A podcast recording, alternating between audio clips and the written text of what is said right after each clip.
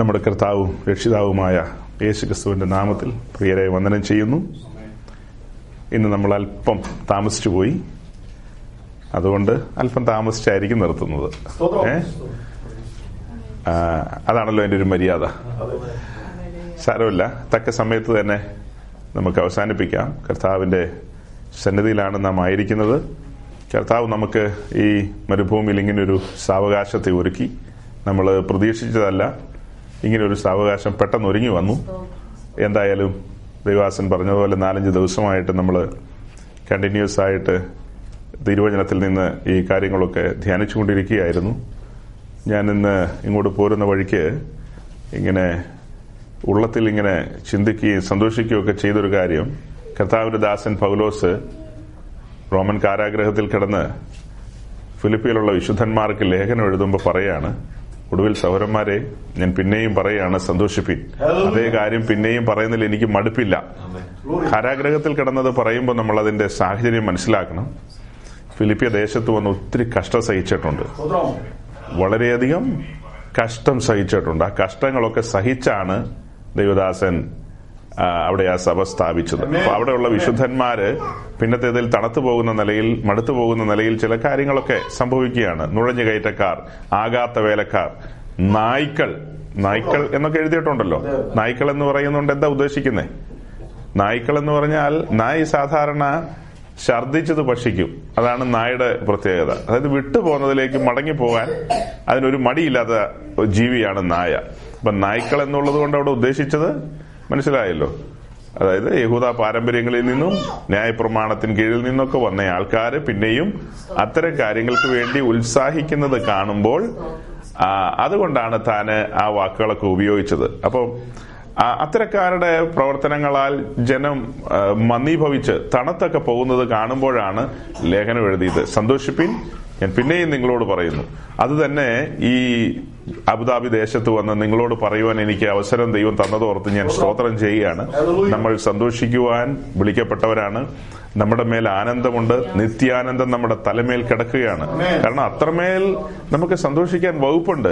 നിങ്ങളത് ശ്രദ്ധിച്ചോന്നൊന്നും എനിക്കറിയില്ല. ഞാന് ഈ ഈ കൂടാരത്തിന്റെ പിക്ചറൊക്കെ ഇട്ടിട്ട് പ്രാരംഭമായ കുറെ കാര്യങ്ങൾ, അതായത് അടിസ്ഥാനപരമായ കുറെ കാര്യങ്ങൾ, ഈ അടിസ്ഥാനപരമായ കാര്യങ്ങൾ പറയുമ്പോൾ കേട്ടിരിക്കാൻ അത്ര ഒരു രസികത്വം ഉണ്ടാകില്ലെന്ന് ഞാൻ പോകുന്ന വഴിക്ക് ജേക്കബ് ബ്രദറിനോട് പറയരുത്. കാരണം ഇത് കുറെ കഴിഞ്ഞിട്ട് ഇതിലെ ഇതിലെ മർമ്മങ്ങളൊക്കെ പറയാണ്, കേട്ടിരിക്കാൻ ഭയങ്കര രസമാണ്. പക്ഷെ അതിലേക്ക് വരുന്നതിന് മുമ്പ് ഇതിനൊരു അടിസ്ഥാനമുണ്ട്, അതെല്ലാം പറഞ്ഞു വേണം അങ്ങോട്ട് പോകാൻ.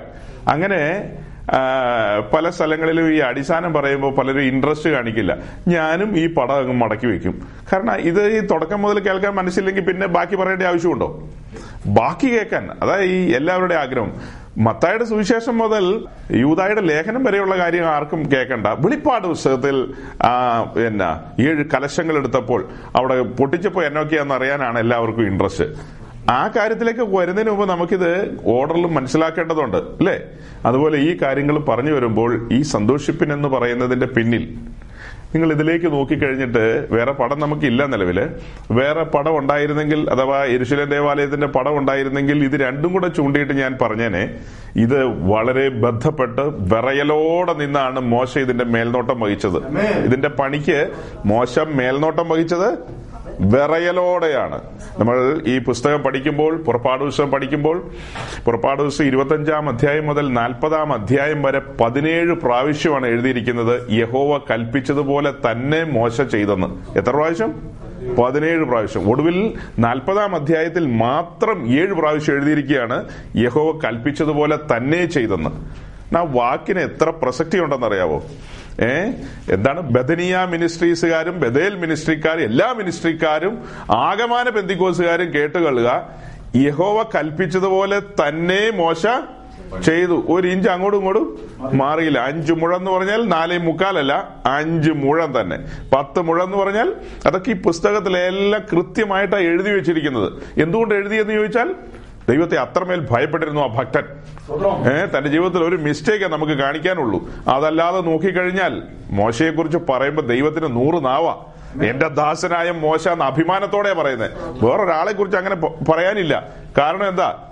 അതുപോലെ വിശ്വസ്ത വൃത്യനായിരുന്നെന്നാണ് എബ്രായ ലേഖന കർത്താവ് എഴുതിയിരിക്കുന്നത്. വിശ്വസ്തനായിരുന്നു. ഇത് ചമയ്ക്കാൻ അത്ര മേൽ താൻ ഉത്സാഹിയായിരുന്നു.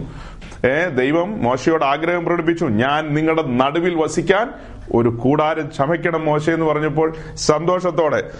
അതിന് മറുത്തൊന്നും പറഞ്ഞില്ല, അല്ലെങ്കിൽ അത് എങ്ങനെ നടക്കും എന്നൊന്നും ചോദിച്ചില്ല. പറഞ്ഞത് ആരാന്ന് മോശയ്ക്ക് മനസ്സിലായി, അതുകൊണ്ട് മോശ അതങ്ങനെ തന്നെ ചെയ്തു. അത് കഴിഞ്ഞ് യെരുശലേം ദേവാലയത്തിന്റെ കാര്യം പറഞ്ഞാൽ ശലോമോൻ ഏഴു വർഷം എടുത്ത് പണതയാ യെരുശലേം ദേവാലയം പിന്നത്തേതിൽ തകർന്നുപോയി. തകർന്നുപോയ ദേവാലയം സെരുബാബേൽ പണതു. സെരുബാബേൽ പണതതും പിന്നത്തേതിൽ തകർന്നുപോയി. അത് വീണ്ടും പണതത് മഹാനായ ഹെരോദാവ്. ഏഹ് മഹാനായ ഹെരോദാവ് എന്ന് പറഞ്ഞാൽ അറിയത്തുള്ളൂ, നൂറ് ഹെരോദാവുമാരുണ്ട്. അപ്പൊ മഹാനായ ഹെരോദാവ് നാൽപ്പത്തി ആറ് വർഷമെടുത്താണ് ആ യെരുശലേം ദേവാലയം ഒടുവിൽ പണിതത്. യേശുക്രിസ്തുവിന്റെ കാലഘട്ടത്തിൽ നമ്മൾ ഈ പുസ്തകത്തിൽ വായിക്കുന്ന കർത്താവ് കടന്നു വന്ന് ചാട്ടവാറെടുത്തതും എന്റെ പിതാവിന്റെ ആലയം പ്രാർത്ഥനാലയം എന്ന് വിളിക്കൂന്നൊക്കെ പറഞ്ഞില്ലേ, അത് ഈ ഹെരോദാവ് പണിതാണ് നാൽപ്പത്തി ആറ് വർഷം കൊണ്ട്. അപ്പോൾ നമ്മൾ സന്തോഷിക്കാനുള്ള വിഷയത്തിൽ നിന്ന് എന്താന്ന് ചോദിച്ചാൽ, മോശ ഇത്ര ഭയപ്പാടോടി പണിത ഇത് ചുരുട്ടിവെച്ചു, ശലോമോൻ പണിത അല്ലെങ്കിൽ ഹെരോദാവ് പണിത യെരുശലേം ദേവാലയം ചുമ്മാ കല്ലിന്മേൽ കല്ല് ശേഷിക്കാതെ ഇടിച്ചു കളഞ്ഞിട്ട് അത്യുന്നതൻ നമ്മെ തന്റെ ആലയമായി തെരഞ്ഞെടുത്തു. നിങ്ങൾ അതിന്റെ സീരിയസ്നെസ്സിലേക്ക് വന്നിട്ടില്ല, എനിക്ക് തോന്നുന്നില്ല. പെന്തിക്കോസ് ലോകത്തിന് ഇതൊന്നും ഗ്രഹിക്കാൻ കഴിയുന്നില്ല. അവർ വേറെ കാര്യങ്ങളിൽ അവരുടെ ശ്രദ്ധ. നോക്കണം, ഇസ്രായേലിന്റെ അഭിമാന സ്തംഭമാണ് യെരുശലേം ദേവാലയം. യേശുവിന്റെ കൂടെ നടന്ന ശിഷ്യന്മാർ പോലും എന്താ പറയുന്നത്? കർത്താവ് ഞങ്ങളുടെ ദൈവാലയത്തിലേക്ക് നോക്കണം. അതിന്റെ അതിപരിശുദ്ധ സ്ഥലത്ത് ഇരുന്നവനോടാ ഈ വർത്തമാനം പറയുന്നത്, അതിന്റെ മഹാപരിശുദ്ധ സ്ഥലത്ത് ഇരുന്ന ആളോടാ പറയുന്നത്, അതിന് അളവ് കൊടുത്തവനോടാ പറയുന്നത്, കണ്ടോ എത്ര മനോഹരെന്ന്. അപ്പൊ കർത്താവ് എന്താ മറുപടി പറഞ്ഞത്? ഞാനിത് പൊളിക്കൂന്നാ പറഞ്ഞത്. ഞാനിത് പൊളിക്കും, ഞാൻ വേറെ ഒന്ന് പണിയും, ഞാൻ പണിയും എന്റെ സഭയെ. സഭയാം ആലയം, സഭ എന്ന ആലയം മുന്നിൽ കണ്ടുകൊണ്ടാ പറയുന്നത്. നേരത്തെ പറഞ്ഞു ഫിലിപ്പിന്റെ കൈസരിയിൽ വെച്ച്, ഞാൻ പണിയും എന്റെ ആലയം, സഭയെ പണിയും. അപ്പൊ ആ സഭ എന്ന് പറയുന്നത് നാം ഓരോരുത്തരുവാ. ഈ സംഘത്തെ അങ്ങ് മറക്കൊരു സെക്കൻഡ് നേരത്തേക്ക്. സംഘമായി നാം, വിശ്വാസി സമൂഹം സഭയാന്ന് പറയും, അത് നിൽക്കട്ടെ. വ്യക്തിപരമായി നാം ആരാ? അത്യുന്നതന്റെ സഭയല്ലേ, നമ്മെ ഓരോരുത്തരെയും സഭയെന്നല്ലേ വിളിക്കുന്നത്. അങ്ങനെയെങ്കിൽ ഈ തെരഞ്ഞെടുപ്പ് എന്ന് പറയുന്നത്, ഈ വിളി എന്ന് പറയുന്നത്, ഇതൊരു അസാധാരണ വിളിയല്ലേ? അതുകൊണ്ടല്ലേ പുസ്തകം പറയുന്നത് രാജകീയ വിളിയാണ്, ഏഹ് ഇത് വിശുദ്ധ വിളിയാണ്, ഇത് ഉന്നത വിളിയാണ്. ഈ വിളി ലഭിച്ച ആൾക്കാർ അവർ നിശ്ചയമായി എന്ത് ചെയ്യണം? സന്തോഷിക്കണം. ഈ ഒരു നിലയിലേക്ക് നമുക്ക് എന്താ, നമ്മെ അപ്ഗ്രേഡ് ചെയ്തതിന് ശേഷം നമ്മുടെ ഉള്ളിൽ പിതാവും പുത്രനും പരിശുദ്ധാത്മാവും വസിക്കുകയാണ്. ഇപ്പൊ ഇവരോട് പറഞ്ഞത് ഞാൻ നിങ്ങളുടെ നടുവിൽ വസിക്കാൻ, അങ്ങനെയല്ലേ പറഞ്ഞത്? അത് തന്നെയാണ് യെരുശലേം ദേവാലയം, ഇസ്രായേലിന്റെ നടുവിൽ യെരുശലേം ദേവാലയം. അവിടെ വലിയവനായ ദൈവം വസിക്കുന്നു. എന്നാൽ നമ്മോടുള്ള ബന്ധത്തിൽ വന്നപ്പോൾ സഭ എന്നുള്ള വിഷയം നമ്മൾ പഠിച്ചു വരുമ്പോ നടുവിലല്ല വസിക്കുന്നത്, പിന്നെ എവിടെയാ? ഉള്ളിൽ വസിക്കുന്നു. അവരോടുള്ള ബന്ധത്തിൽ നടുവിൽ വസിക്കുന്നു, നമ്മോടുള്ള ബന്ധത്തിൽ നമ്മുടെ ഉള്ളിൽ വസിക്കുന്നു. അന്തരം മനസ്സിലായോ? പഴയ നിയമകാലത്ത് ദൈവം ആ സമൂഹത്തിന്റെ നടുവിൽ വസിക്കുന്നു. നമ്മുടെ കാലം വന്നപ്പോ ദൈവം നമ്മുടെ ഉള്ളിൽ വസിക്കുന്നു. നടുവിൽ വസിച്ചപ്പോൾ അവർ ഭയന്നു പോയി. അപ്പൊ ഉള്ളിൽ വസിച്ചാലോ? ഇപ്പൊ പറഞ്ഞത് അവർ നാൽപ്പത്തി ആറ് വർഷം കൊണ്ട് പണിത അവരുടെ അഭിമാന സ്തംഭമായ യെരുശലേം ദേവാലയം തകർത്ത് കളഞ്ഞുകൊണ്ട് നമ്മെ തന്റെ ആലയമാക്കി മാറ്റി. അടുത്തത്, ആ ആലയത്തിൽ ഉണ്ടായിരുന്ന പൗരോഹിത്യം, ലേവ്യ പൗരോഹിത്യം, ആഹരോന്യ പൗരോഹിത്യം വലിച്ചു കീറി അങ്ങ് കളഞ്ഞിട്ട് നമ്മെ അത്യുന്നതന്റെ പുരോഹിതന്മാരായി അപ്ഗ്രേഡ് ചെയ്തു. സന്തോഷിക്കാനുള്ള വകുപ്പ് അടുത്തത് വന്നില്ലേ? അഹരോന്യ പൗരോഹിത്യം എന്ന് പറഞ്ഞു കഴിഞ്ഞാൽ നിങ്ങളൊന്ന് നോക്കിക്കുക ഇതിലേക്ക്. ദാവീദ് ആൻഡ് പാർട്ടികളെല്ലാം ഇവിടെ നിന്ന പാട്ട് പാടുന്നത്, കൊയറൊക്കെ. പതിനൊന്ന് ഗോത്രക്കാരി വെളിയിലാ നിൽക്കത്തുള്ളൂ, ഒരേ ഒരു ഗോത്രം. ആ ഗോത്രത്തിൽ തന്നെ എല്ലാവരും ഇല്ലെന്ന് നമ്മൾ പറഞ്ഞു കഴിഞ്ഞു. ലേവി ഗോത്രത്തിൽ കെഹാത്തിന്റെ മകനായ അമ്രാമിന്റെ മകനായ അഹ്റോനും പുത്രന്മാർക്ക് മാത്രമേ ഈ യാഗപീഠത്തോട് അടുക്കാൻ പറ്റത്തുള്ളൂ. ഈ യാഗപീഠത്തിൽ നടക്കുന്ന യാഗങ്ങൾ, അതിന്റെ സൗരഭ്യം, സ്വർഗം മണക്കുമ്പോൾ അതിനോട് ചേർന്ന് നിന്ന് മണക്കുന്നത് ആരാ?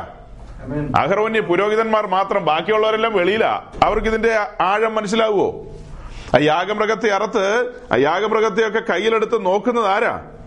അഹരോനും പുത്രന്മാരും അല്ലേ. അവർക്ക് അതിന്റെ ആഴം മനസ്സിലാകുന്ന പോലെ വെളി നിൽക്കുന്നവർക്കെല്ലാം മനസ്സിലാവുമോ?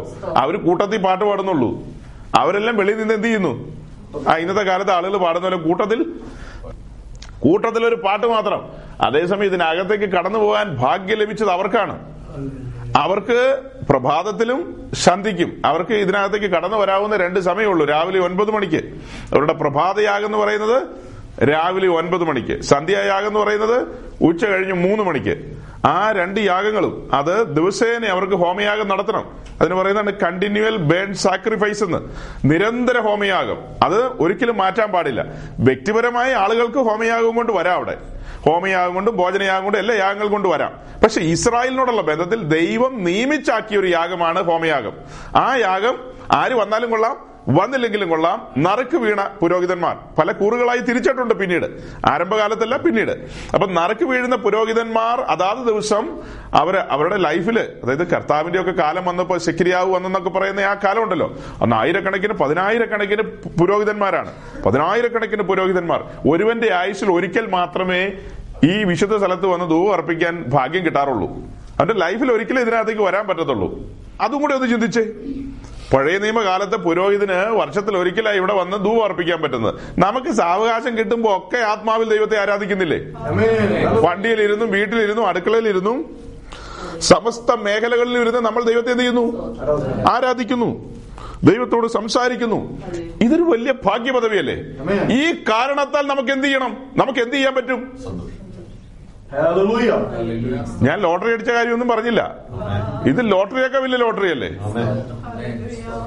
ശരി, അവരുടെ പൗരോഹിത്യത്തെ വലിച്ചു കീറി കളഞ്ഞുകൊണ്ട് നമ്മെ ആ നിത്യ പൗരോഹിത്യത്തിലേക്ക് കൊണ്ടുവന്നിരിക്കുകയാണ്. അവരുടേത് പറഞ്ഞു വന്നാൽ ഇപ്പൊ ടെമ്പററി അല്ലേ? അവരുടേത് കാൽവറി വരെയല്ലേ ഉണ്ടായിരുന്നുള്ളൂ. കാൽവറിക്ക് മിനിറ്റുകൾക്ക് മുമ്പ് അവരുടെ മഹാപുരോഹിതൻ വസ്ത്രം കീറി, കീറിയപ്പോൾ പൗരോഹിത്യം കീറി. കർത്താവ് ക്രൂശിൽ കിടക്കുമ്പോൾ തിരശീല മുകൾ തൊട്ട് താഴെ വരെ രണ്ടായി ചിന്തിപ്പോയി. അവരുടെ ആലയത്തിലെ മഹത്വം പോയിപ്പോയി. അത് കഴിഞ്ഞ് നമ്മെ ആലയമായി തിരഞ്ഞെടുത്തു, ആ ആലയത്തിൽ ശുശ്രൂഷിക്കേണ്ട പുരോഹിതനായി തിരഞ്ഞെടുത്തു. അന്നത്തെ കാലത്ത് ഇസ്രായേലിന്റെ നടുവിൽ അവരുടെ മഹാപുരോഹിതനായ അഹ്റോൻ ഇതിന്റെ അതിപരിശുദ്ധ സ്ഥലത്ത് ശുശ്രൂഷിക്കുന്നു. അവന്റെ പുത്രന്മാരായ പുരോഹിതന്മാർ വിശുദ്ധ സ്ഥലത്ത് ശുശ്രൂഷിക്കുന്നു. പഴയകാലം മനസ്സിലായോ? അഹ്റോൻ എന്ന് പറയുന്ന മഹാപുരോഹിതൻ അതിപരിശുദ്ധ സ്ഥലത്ത് ശുശ്രൂഷിക്കുന്നു. അവന്റെ പുത്രന്മാരായ പുരോഹിതന്മാർ വിശുദ്ധ സ്ഥലത്ത്. ഇന്നോ നാമോ നമ്മുടെ കർത്താവ് യേശു ക്രിസ്തു പിതാവിന്റെ സന്നിധിയിൽ ശുശ്രൂഷിക്കുന്നു. അവന്റെ പാദപീഠത്തെങ്കിൽ നാം ശുശ്രൂഷിക്കുന്നു. യേശു ക്രിസ്തു പിതാവിന്റെ സന്നിധിയിൽ ഇന്ന് മഹാപുരോഹിതനായി ശുശ്രൂഷിക്കുമ്പോൾ അവന്റെ പുത്രന്മാരായ നാം ഓരോരുത്തരും അവന്റെ പാദപീഠത്തെങ്കിൽ ശുശ്രൂഷിക്കുന്നു. ചില്ലറ ഭാഗ്യപദവിയാണോ? പൗലോസ് കാരാഗ്രഹത്തിലാ. ഇപ്പോ കാരാഗ്രഹത്തിൽ കിടന്നുകൊണ്ട് അവർ ഓർമ്മിപ്പിക്കുക, ഫിലിപ്പരേ നിങ്ങൾ എങ്ങനെ നടന്നതാ, വിഗ്രഹത്തെ സേവിച്ച് നടന്ന മനുഷ്യർ, ദൈവമില്ല, പ്രത്യാശയില്ല, പ്രതീക്ഷയില്ല, ഒന്നുമില്ലാതെ നിത്യനരകത്തിന്റെ ഓഹരിക്കാരായി നടന്നവർ, നിങ്ങളോട് ഞങ്ങൾ രാജകീയ സുവിശേഷം അറിയിച്ചു. ആ സുവിശേഷ പ്രകാരം ഞങ്ങൾ എന്ത് കഷ്ടം സഹിച്ചെന്ന് നിങ്ങൾക്ക് അറിയാവോ? നിങ്ങളെ ഈ മാർഗത്തിൽ കൊണ്ടുവരാൻ, നിങ്ങൾക്ക് നിങ്ങൾക്ക് ജോലി കിട്ടാനും ജോലി സ്ഥിരതയ്ക്കും വിസയ്ക്കൊന്നും വേണ്ടിയല്ല ഞാൻ ഫിലിപ്പിയിൽ വന്ന് അടി കൊണ്ടത്. ഞാൻ കൊണ്ട് അടിയുടെ ആ ലിസ്റ്റ് അത് എങ്ങനെ പറയും നിങ്ങളോട്? എത്ര ഭയങ്കരം! അതൊന്ന് വായിച്ചു നോക്കിയേ, ഒന്ന് തെസ്സലോനി രണ്ടാം അധ്യായത്തിന്റെ നാലാം വാക്യം. ഒന്ന് തെസ്സലോനി രണ്ടിന്റെ രണ്ടാദ്യം വായിച്ചേ. നിങ്ങൾ അറിയും പോലെ, നിങ്ങൾ അറിയും പോലെ ഫിലിപ്പിനോട് പറയാണ്, സോറി തെസ്സലോനിക്കരോട് പറയാണ്, നിങ്ങൾ അറിയും പോലെ ഞങ്ങൾ ഫിലിപ്പിയിൽ വെച്ചു കഷ്ടവും അപമാനവും അനുഭവിച്ചിട്ടു വലിയ പോരാട്ടത്തോടെ ദൈവത്തിന്റെ സുവിശേഷം നിങ്ങളോട് പ്രസംഗിപ്പാൻ ഞങ്ങളുടെ ദൈവത്തിൽ ധൈര്യപ്പെട്ടിരിക്കുന്നു. നോക്കണം, അതിന്റെ ഒരു പിക്ചർ ഒന്ന് മനസ്സിൽ കൊണ്ടുവരണം. പിക്ചർ എന്താ? പൗലോസിന്റെ രണ്ടാം മിഷണറി യാത്രയിൽ ആദ്യം കടന്നു വന്ന സ്ഥലം മക്കദോന്യൻ ദർശനം കണ്ടല്ലോ. മക്കദോന്യൻ ദർശനം കണ്ട് താൻ മക്കദോന്യ പ്രൊവിൻസിലേക്ക് കടന്നു വരുമ്പോൾ അവിടുത്തെ ഏറ്റവും പ്രമുഖമായ പട്ടണം ഫിലിപ്പിയ പട്ടണത്തിലാണ് കാലുകുത്തുന്നത്. ആ ഫിലിപ്പിയ പട്ടണത്തിലുണ്ടായ പീഡനങ്ങൾ, അതാണ് അപ്പോസ്തല പ്രവൃത്തി പതിനാറാം അധ്യായം. അവിടെ തനിക്ക് നേരിട്ട അടികൾ, ഉപദ്രവങ്ങൾ, പിന്നീട് കാരാഗ്രഹത്തിൽ പോകേണ്ടി വന്നു. അങ്ങനെ ഒത്തിരി കെടുതികൾ. ഏഹ് വസ്ത്രം ഉരിഞ്ഞ് കോലുകൊണ്ട് അടിച്ചെന്ന വിവസ്ത്രനാക്കി പരസ്യമായി പൊതുസ്ഥലത്ത് എന്ത് ചെയ്തു? അതാണ് നിങ്ങൾ അറിയും പോലെ. തൊട്ടടുത്ത സ്ഥലം എന്ന് പറയുന്നത് തെസ്സലോനിക്ക. ഫിലിപ്പിയ കഴിഞ്ഞ് അടുത്ത സ്ഥലം ഏതാ? തെസ്സലോനിക്ക. ഫിലിപ്പിയിൽ നിൽക്കാൻ പറ്റാതെ വന്നപ്പോൾ അവിടുന്ന് നേരെ വന്നത് തെസ്സലോനിക്കയിലാണ്. തെസ്സലോനിക്കയിലാണ് അടുത്ത ശുശ്രൂഷ. അവിടെ ഈ സുവിശേഷം അറിയിച്ചു. അവിടെ യഹൂദന്മാരുടെ സിനഗോഗുകളിൽ കടന്നു ചെന്ന് യേശു തന്നെ ക്രിസ്തു എന്ന് തെളിയിച്ചു. അവരുടെ സിനഗോഗുകളിൽ ചെന്നിട്ട് യേശു തന്നെയാണ് ക്രിസ്തു എന്ന് തെളിയിച്ചുകൊണ്ട് സുവിശേഷോടെ അറിയിച്ചു. അപ്പൊ തെസ്സലോനിക്കർ അറിഞ്ഞു നല്ല അടി കൊണ്ടിട്ടാ വന്നിരിക്കുന്നതെന്ന്. ഫിലിപ്പിയിൽ എന്തെല്ലാം കിട്ടി എന്നുള്ളത്, അവിടെ ബി ഡി ആണോ കെ ഡി ആണോ സി ഡി ആണോ കിട്ടിയെന്നുള്ളതൊക്കെ തെസ്സലോനിക്കയിലുള്ളവർ അറിഞ്ഞു. എങ്ങനെയാ അവിടുന്ന് വന്നപ്പോ പോന്നപ്പോ എന്ത് കിട്ടിയെന്ന്? ആ ബീഡിയാണോ പിന്നെ എന്നാ ദിറംസ് ആണോ കിട്ടിയെന്നുള്ളതൊക്കെ തെസലോനിക്കർക്കും അറിയാം. നിങ്ങൾ അറിയും പോലെ ഞങ്ങൾക്ക് ഫിലിപ്പിയിൽ വെച്ച് കിട്ടിയ ദിറംസ് എത്രയാന്ന് മനസ്സിലായോ? അങ്ങനെയല്ലേ വായിച്ചേ? അങ്ങനെയാണോ വായിച്ചേ? കേട്ടോ, അങ്ങനെയാന്ന്. നിങ്ങൾ അറിയും പോലെ ഞങ്ങൾ ഫിലിപ്പിയിൽ വെച്ചു കഷ്ടവും അപമാനവും അനുഭവിച്ചിട്ടും വലിയ പോരാട്ടത്തോടെ ദൈവത്തിന്റെ സുവിശേഷം നിങ്ങളോട് പ്രസംഗിപ്പാൻ ഞങ്ങളുടെ ദൈവത്തിൽ ധൈര്യപ്പെട്ടിരുന്നു. കേട്ടോ, വലുവരായ ദൈവം അവരെ ധൈര്യപ്പെടുത്തുകയാണ്. ഇത് പ്രസംഗിക്കണം, അടങ്ങിയിരിക്കരുത്, അടങ്ങിയിരിക്കരുത്. ഈ സുവിശേഷത്തിലെ ജീവനിരിക്കുന്നത്, സുവിശേഷത്തിനകത്ത് എന്തായിരിക്കുന്നത്? ജീവനിരിക്കുകയാണ്. ഈ ജനത്തിന് മേൽ വാഴുന്നത് മരണമാണ്. മരണം വാഴുന്ന തെസ്സലോനിക്കയിൽ കടന്നു ചെന്ന് സുവിശേഷം അറിയിക്കണം, പ്രതിഫലേച്ഛയില്ലാതെ. ചിലപ്പോൾ അടി കിട്ടും. അടി കിട്ടിക്കഴിഞ്ഞാൽ, ഒരടിയൊക്കെ കിട്ടുക എന്ന് പറഞ്ഞാൽ സുവിശേഷ നിമിത്തം അതിന് ഭാഗ്യം ചെയ്യണം. എല്ലാവർക്കും കിട്ടുന്ന സാധനം അല്ലാതെ. ഇത് അത്രമേൽ കിരീടങ്ങൾക്ക് വേണ്ടിയുള്ള തലയ പൗലോസിന്റെ. അതുകൊണ്ടാണ് അതുപോലെ കിട്ടിയത്. എല്ലാവർക്കും കിട്ടുമോ? ഞാൻ വിചാരിച്ചാൽ അങ്ങനെയൊന്നും കിട്ടില്ല. അങ്ങനെ അതിനുവേണ്ടി റിസർവ് ചെയ്തിരിക്കുന്ന തലയാണെങ്കിൽ എന്ത് ചെയ്യും? രണ്ടറൊക്കെ കിട്ടുമായിരിക്കും. ഞാൻ സാധാരണ പറയാറുണ്ട്, എനിക്ക് കിട്ടുവാണെങ്കിൽ പെന്തിക്കോസുകാരുടെ ഇന്ന് അടി കിട്ടുള്ളൂ എന്ന്. ഏതെങ്കിലും ഉപദേശിമാര്, ഈ അബുദാബി തന്നെ കണ്ടുള്ള ഒരു ഉപദേശി പണ്ട് എന്നെ കണ്ടാൽ ശരിയാക്കണമെന്ന് പറഞ്ഞാൽ നടന്നതെന്നാ കേട്ടത്. പക്ഷേ നേർക്കുനേർ ഇന്നുവരെ ഞങ്ങൾ കണ്ടുപിട്ടിട്ടില്ല. യേശുക്രിസ്തുവിനെ ഹെരോദാവ് ഹെരോദാവ് ഉപദ്രവിക്കൂന്ന് കേട്ടപ്പോ അമ്മയും തന്റെ അമ്മയപ്പന്മാരും കുഞ്ഞുമായിട്ട് അങ്ങോട്ട് പോയി, മിശ്രമിലേക്ക് ഓടിപ്പോയി. നിങ്ങൾ കേട്ടിട്ടില്ലേ? പിന്നീട് ഹെരോദാവിന്റെ കാലം കഴിഞ്ഞെന്ന് കേട്ടപ്പോഴാണ് കുഞ്ഞുമായിട്ട് മടങ്ങി വന്നത്. അതുപോലെ ഞാനും ഈ അബുദാബിയുടെ മുകളിലൂടെ എത്ര വട്ടം പറന്നു പോയിട്ടുണ്ടെന്ന് അറിയാവൂ. ഞാനിവിടെ ഇറങ്ങിയിട്ടില്ല. ഞാനിവിടെ ഇറങ്ങാത്തതിന്റെ കാരണം എന്താണെന്ന് വെച്ച് കഴിഞ്ഞാൽ, യേശുക്രിസ്തു അങ്ങനെ മിശ്രമിലേക്ക് പോയിട്ടുണ്ടെങ്കിൽ അത് പേടിയുണ്ടൊന്നുമല്ല. നമ്മൾ എന്തിനാ അലോസരം ഉണ്ടാക്കുന്നത്? നമ്മൾ ആ അലോസരത്തിന്റെ ആവശ്യമുണ്ടോ? നമ്മളങ്ങ് പോയേക്കുക. പിന്നെ കാലം തെളിഞ്ഞു വരിക എന്ന് കണ്ടു കഴിഞ്ഞാൽ എന്ത് ചെയ്തേക്കുക? ലാൻഡ് ചെയ്തേക്കുക. ആ ലാൻഡ് ചെയ്യുമ്പോൾ നമുക്ക് സാവകാശം ഉണ്ടല്ലോ, നമുക്ക് പറയാമല്ലോ കാര്യങ്ങള്. അങ്ങനെയല്ലേ ഒരു കിടപ്പ്? അപ്പൊ ഓർക്കണം, ഇവിടെ ഈ ദൈവവൃത്യന്മാര് വളരെയധികം കഷ്ടം സഹിച്ചു. ആ കഷ്ടം സഹിച്ചതിന്റെ പിന്നെയും പിന്നെയും കഷ്ടം സഹിക്കുന്നതിന്റെ പിന്നിലുള്ള രഹസ്യം എന്താ? ജനം പിടിപ്പിക്കപ്പെടണം, ജനം പിടിപ്പിക്കപ്പെടണം.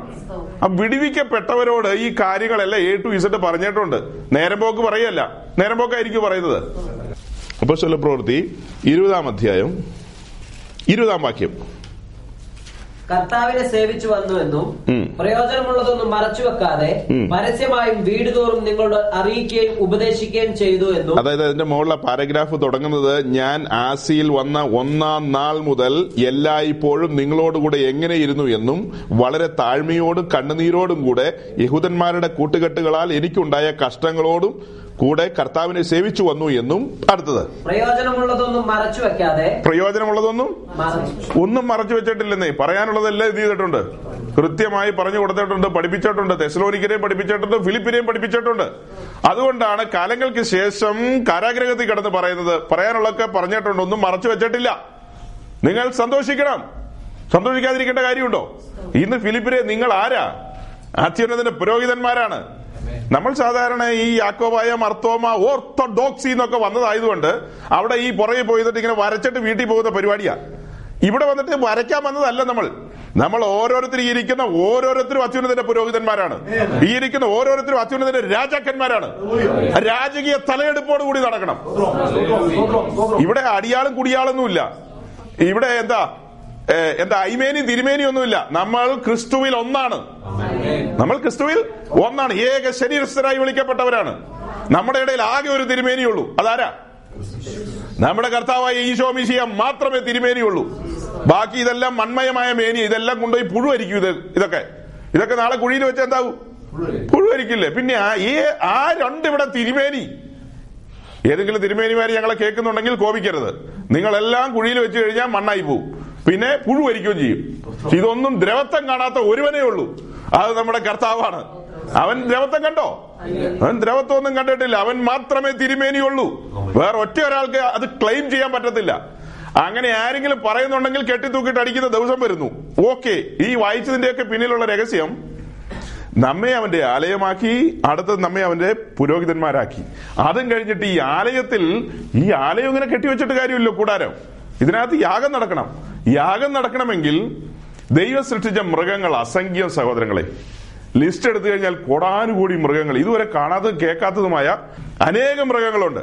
ഞങ്ങൾ കഴിഞ്ഞ ദിവസം ഇവിടെ മീൻ മേടിക്കാൻ മാർക്കറ്റിൽ പോയി. മാർക്കറ്റിൽ ചെന്നപ്പോ എന്തെല്ലാം മീനുകളാണെന്നറിയോ? ആവോലിയുണ്ട്, നെയ്മീനുണ്ട്, കരിമീനുണ്ട്, ആ മീനുണ്ട്, ഈ മീനുണ്ട്, എന്നെല്ലാം സൈസ് മീനുകളാ, ഭയങ്കര വിലപിടിപ്പുള്ള മീനുകളാ.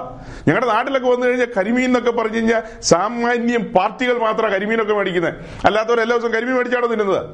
ആണോ? പൂത്തക്ക സൈഡിലൊക്കെ അങ്ങനെയാണോ? ഏയ്, എല്ലാ ദിവസവും ഒന്നും കരിമീൻ മേടിക്കാൻ വകുപ്പില്ല. അപ്പൊ അതൊക്കെ വിലപിടിപ്പുള്ള മീനുകളാ. സ്രാഗ അത്ര മോശമൊന്നുമല്ല. പിന്നെ വലിയ വലിയ മീനുകളുണ്ട്. ദൈവം സൃഷ്ടിച്ച തിമീങ്കലം, അത് മീനിന്റെ കൂട്ടത്തിലല്ലേ പെടുത്തുന്നത്? അങ്ങനെ എന്തുമാത്രം മീനുകളുണ്ട്. പക്ഷെ ഈ വിലപിടിപ്പുള്ള ഒരു സാധനത്തെ യാഗപീഠത്തിൽ കൊണ്ടുവന്നില്ല. ആന ദൈവം സൃഷ്ടിച്ചത് വലിയ സാധനമല്ലേ? സിംഹം അതും ഭയങ്കര സംഭവം തന്നെ. അതിന് വല്ല ഇവിടെ കൊണ്ടുവന്നോ? ഒന്നും കൊണ്ടുവന്നില്ല. ഇവിടെ മൂന്ന് കൂട്ടം കാര്യം കൊണ്ടുവന്നുള്ളൂ. യാഗപീഠത്തിലേക്ക് മൂന്ന് കാര്യങ്ങളെ കൊണ്ടുവന്നുള്ളൂ. അതെന്താന്നല്ലോ അറിയാവോ? പുലിയോ? ശരിയാക്കും തന്നെ. ആ പ്രാവ്, പിന്നെ രണ്ട് ആട്, പിന്നെ കാള. ഈ മൂന്ന് മൃഗങ്ങളിലേ കൊണ്ടുവന്നുള്ളൂ. അപ്പൊ ബാക്കി മൃഗങ്ങളൊക്കെ സിംഹം മീശ വിരിക്കുന്നുണ്ടാവും. മീശ വിരിച്ചിട്ട് കാര്യമില്ല, ഇതിനകത്തേക്ക് പെർമിറ്റില്ല. പുലിയോ കടുവയോ ഒക്കെ വിചാരിച്ചിട്ട് കാര്യമുണ്ടോ? ഞങ്ങൾ ഒരു അർപ്പണമായേക്കാം, അത്യുന്നതൻ ഞങ്ങളെ ഞങ്ങളെ സ്വീകരിക്കട്ടെ, ഒരു യാഗമായിട്ട് ഞങ്ങളെ സ്വീകരിക്കട്ടെ എന്ന് പറഞ്ഞാൽ നടക്കുവോ? ഇവിടെ മൂന്ന് കൂട്ടം കാര്യങ്ങളെ മാത്രമേ റിസീവ് ചെയ്യത്തുള്ളൂ. അങ്ങനെയെങ്കിൽ ആ മൂന്ന് കൂട്ടം ആ മൃഗങ്ങളെ മാറ്റിയിട്ട് ദൈവത്തിന് അതിൽ തൃപ്തിയൊന്നുമില്ല. ദൈവത്തിന് അങ്ങനത്തെ യാഗമൊന്നും അല്ല വേണ്ടത്.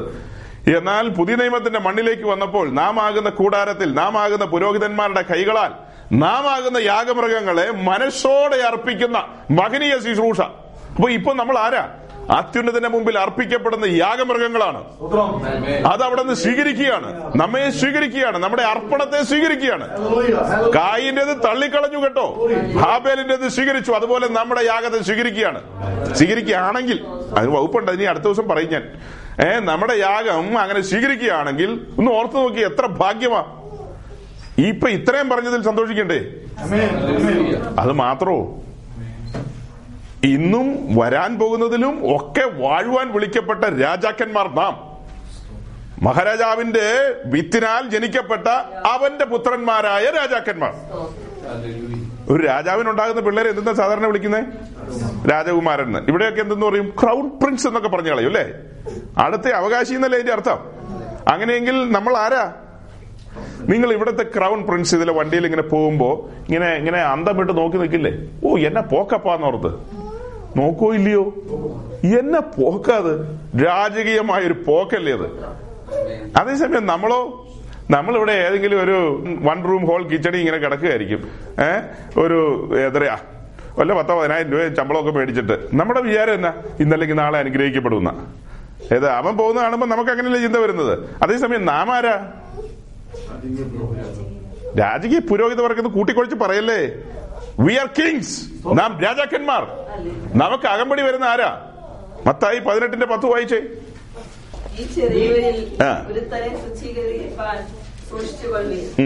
സ്വർഗത്തിൽ അവരുടെ ദൂതന്മാർ സ്വർഗസ്ഥനായ എന്റെ പിതാവിന്റെ മുഖം എപ്പോഴും കാണുന്നു എന്ന് ഞാൻ നിങ്ങളോട് പറയുന്നു. ഇവിടെ പറയുന്ന ചെറിയവരെന്ന് പറയുന്ന ദൈവരാജ്യത്തിൽ വീണ്ടും ജനിച്ച ഒരുവനെയാണ് ചെറിയവരെന്ന് അവിടെ പറഞ്ഞത്. ദൈവരാജ്യത്തിൽ വന്ന ഒരുവന്റെ ഒരുവനെ എപ്പോഴും അകമ്പടി സേവിക്കുന്ന ദൂതന്മാർ. ദൂതൻ എന്നല്ല പറഞ്ഞത്, പിന്നെ എങ്ങനെയാ പറഞ്ഞത്? ദൂതന്മാർ എന്ന് പറഞ്ഞാൽ പ്ലൂറലാണ്, ഒന്നിലധികം കാണും അല്ലെ? രണ്ടോ അതിലധികം, ഒന്നിലധികം അല്ല, രണ്ടോ അതിലധികം. അത് എത്രയാണെന്ന് നമുക്കറിയില്ല. എന്തായാലും മിനിമം രണ്ട്, അത് മുതൽ മുകളിലേക്കായിരിക്കും. ഇങ്ങനെ സ്വർഗദൂതന്മാരുടെ അകമ്പടിയാലാണ് നാം ഓരോ സെക്കൻഡിലും സഞ്ചരിക്കുന്നത്. കാരണം നമ്മുടെ ഉള്ളിൽ വന്നിരിക്കുന്ന വിത്ത് എവിടെന്നാ? റോയൽ സീഡാണ് വന്നിരിക്കുന്നത്. മഹാരാജാവിന്റെ വിത്ത്, രാജകീയ വിത്ത്. അതിന് അകമ്പടി സേവിക്കാൻ സ്വർഗദൂതന്മാർ ഇരുപത്തിനാല് മണിക്കൂർ നമ്മുടെ കൂടെയുണ്ട്. അവർ മഫ്തിയിലുണ്ട് നമ്മുടെ കൂടെ. നാം രാജാക്കന്മാർ. റോമാലേഖനം അഞ്ചിന്റെ പതിനേഴ്, റോമൻസ് ഫൈവ് സെവന്റി.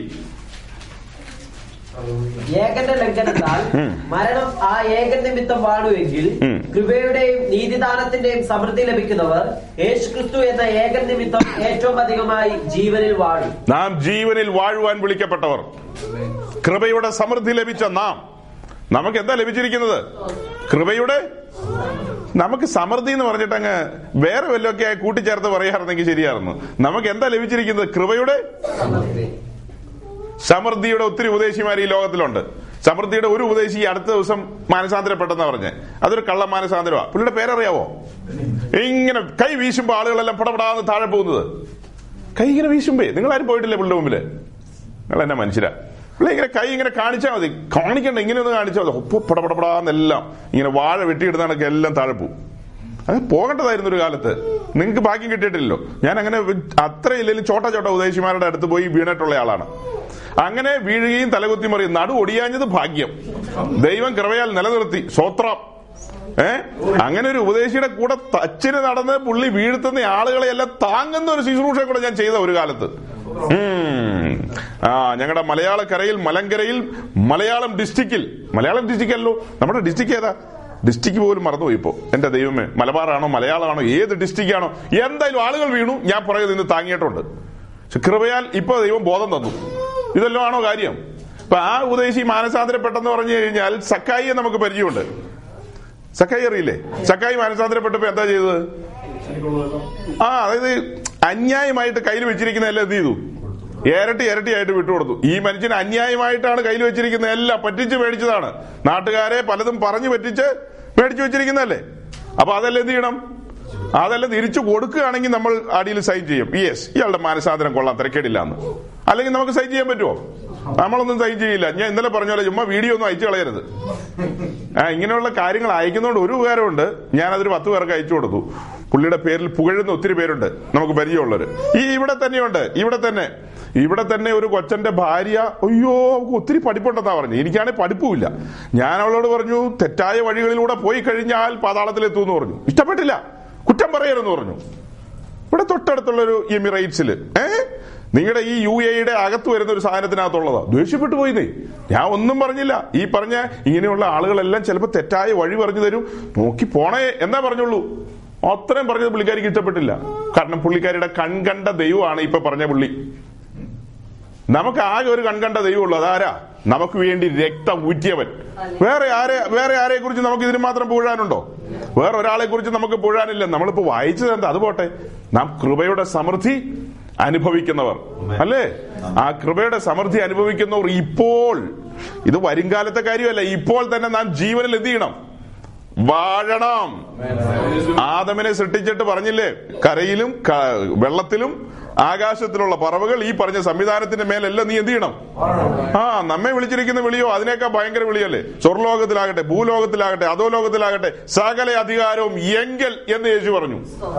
സകല അധികാരം ആരുടെ വെക്കലാ? യേശു ക്രിസ്തുവിന്റെ കയ്യിൽ. എന്നിട്ട് പറയാണ് അതെല്ലാം ഞാൻ എന്റെ മണവാട്ടി സഭയ്ക്ക് കൊടുത്തിരിക്കുന്നു. അങ്ങനെയല്ലേ എഫേസ്യ ലേഖനത്തിൽ എഴുതിയിരിക്കുന്നത്? സകല അധികാരം ആരുടെ വെക്കലാ? യേശു ക്രിസ്തുവിന്റെ കയ്യിൽ. ആ അധികാരം മുഴുവൻ ആർക്ക് പതിച്ചു കൊടുത്തിരിക്കുക? പോരെ സന്തോഷിക്കാൻ, ഇനി വേറെ എല്ലാം വേണോ? നാം ഇന്ന് കൃപയുടെ സമൃദ്ധി അനുഭവിക്കുകയല്ലേ? കൃപ മാത്രമല്ല, കൃപമേൽ കൃപയല്ലേ? അവൻ വന്നത് നമുക്ക് കൃപയും കൃപമേൽ കൃപ പകരുവാനുമാ വന്നിരിക്കുന്നത്, തരുവാനുമാ വന്നത്. അങ്ങനെയെങ്കിൽ നാം സന്തോഷിക്കണ്ടേ? ഇന്ന് നാം രാജാക്കന്മാരാണ്. ജീവനിൽ വാഴണം. സകലത്തിന്റെയും മീതെ മോങ്ങിക്കൊണ്ട് നടക്കരുതെന്ന് പറഞ്ഞതിന്റെ അർത്ഥം, മെജോറിറ്റി വിശ്വാസികൾ എന്ത് ചെയ്യുക? അവര് ചുമ്മാ ഇങ്ങനെ അവിടെ എവിടെയൊക്കെ നടന്ന് അയ്യോ ഞാൻ വീഴുവോ എന്നൊക്കെ പേടിച്ചാ നടക്കുന്നത്. അങ്ങനെ പേടിക്കണേ എന്തിനാ? കർത്താവിനോട് കൂടെ രണ്ടു പേർ തങ്ങളിൽ ഒത്തിട്ട് അല്ലാതെ ഒരുമിച്ച് നടക്കാൻ കർത്താവിനോട് കൂടെ ഒത്തങ്ങ് നടക്ക്. വീഴുവോ? അവൻ കയ്യിൽ പിടിച്ചിരിക്കില്ലേ? അവൻ മുറുകെ പിടിക്കില്ലേ? അവൻ നമ്മളെ കൈവിട്ട് കളയോ? വീണ് പോകേണ്ട ആവശ്യമുണ്ടോ? അപ്പൊ അങ്ങനെയൊന്നും ഭയപ്പെടേണ്ട ആവശ്യമില്ല. സകലത്തെയും നേരിടണം. കർത്താവ് നമ്മിൽ നിന്ന് ആഗ്രഹിക്കുന്നത് നമ്മൾ സകലത്തിനെ എന്ത് ചെയ്യണം. നമ്മുടെ പുസ്തകത്തിലുള്ളൊരു വാക്യമാ, നമുക്ക് പോരാട്ടമുള്ളത്. അപ്പൊ നമുക്ക് എന്തുണ്ട്? ന്യായമായിട്ട് എന്തുണ്ട്? പോരാട്ടമുണ്ട്. പോരാടണമെങ്കിൽ എന്ത് ചെയ്യണം? ഒരു അഭ്യസനം വേണം, വേണ്ടേ?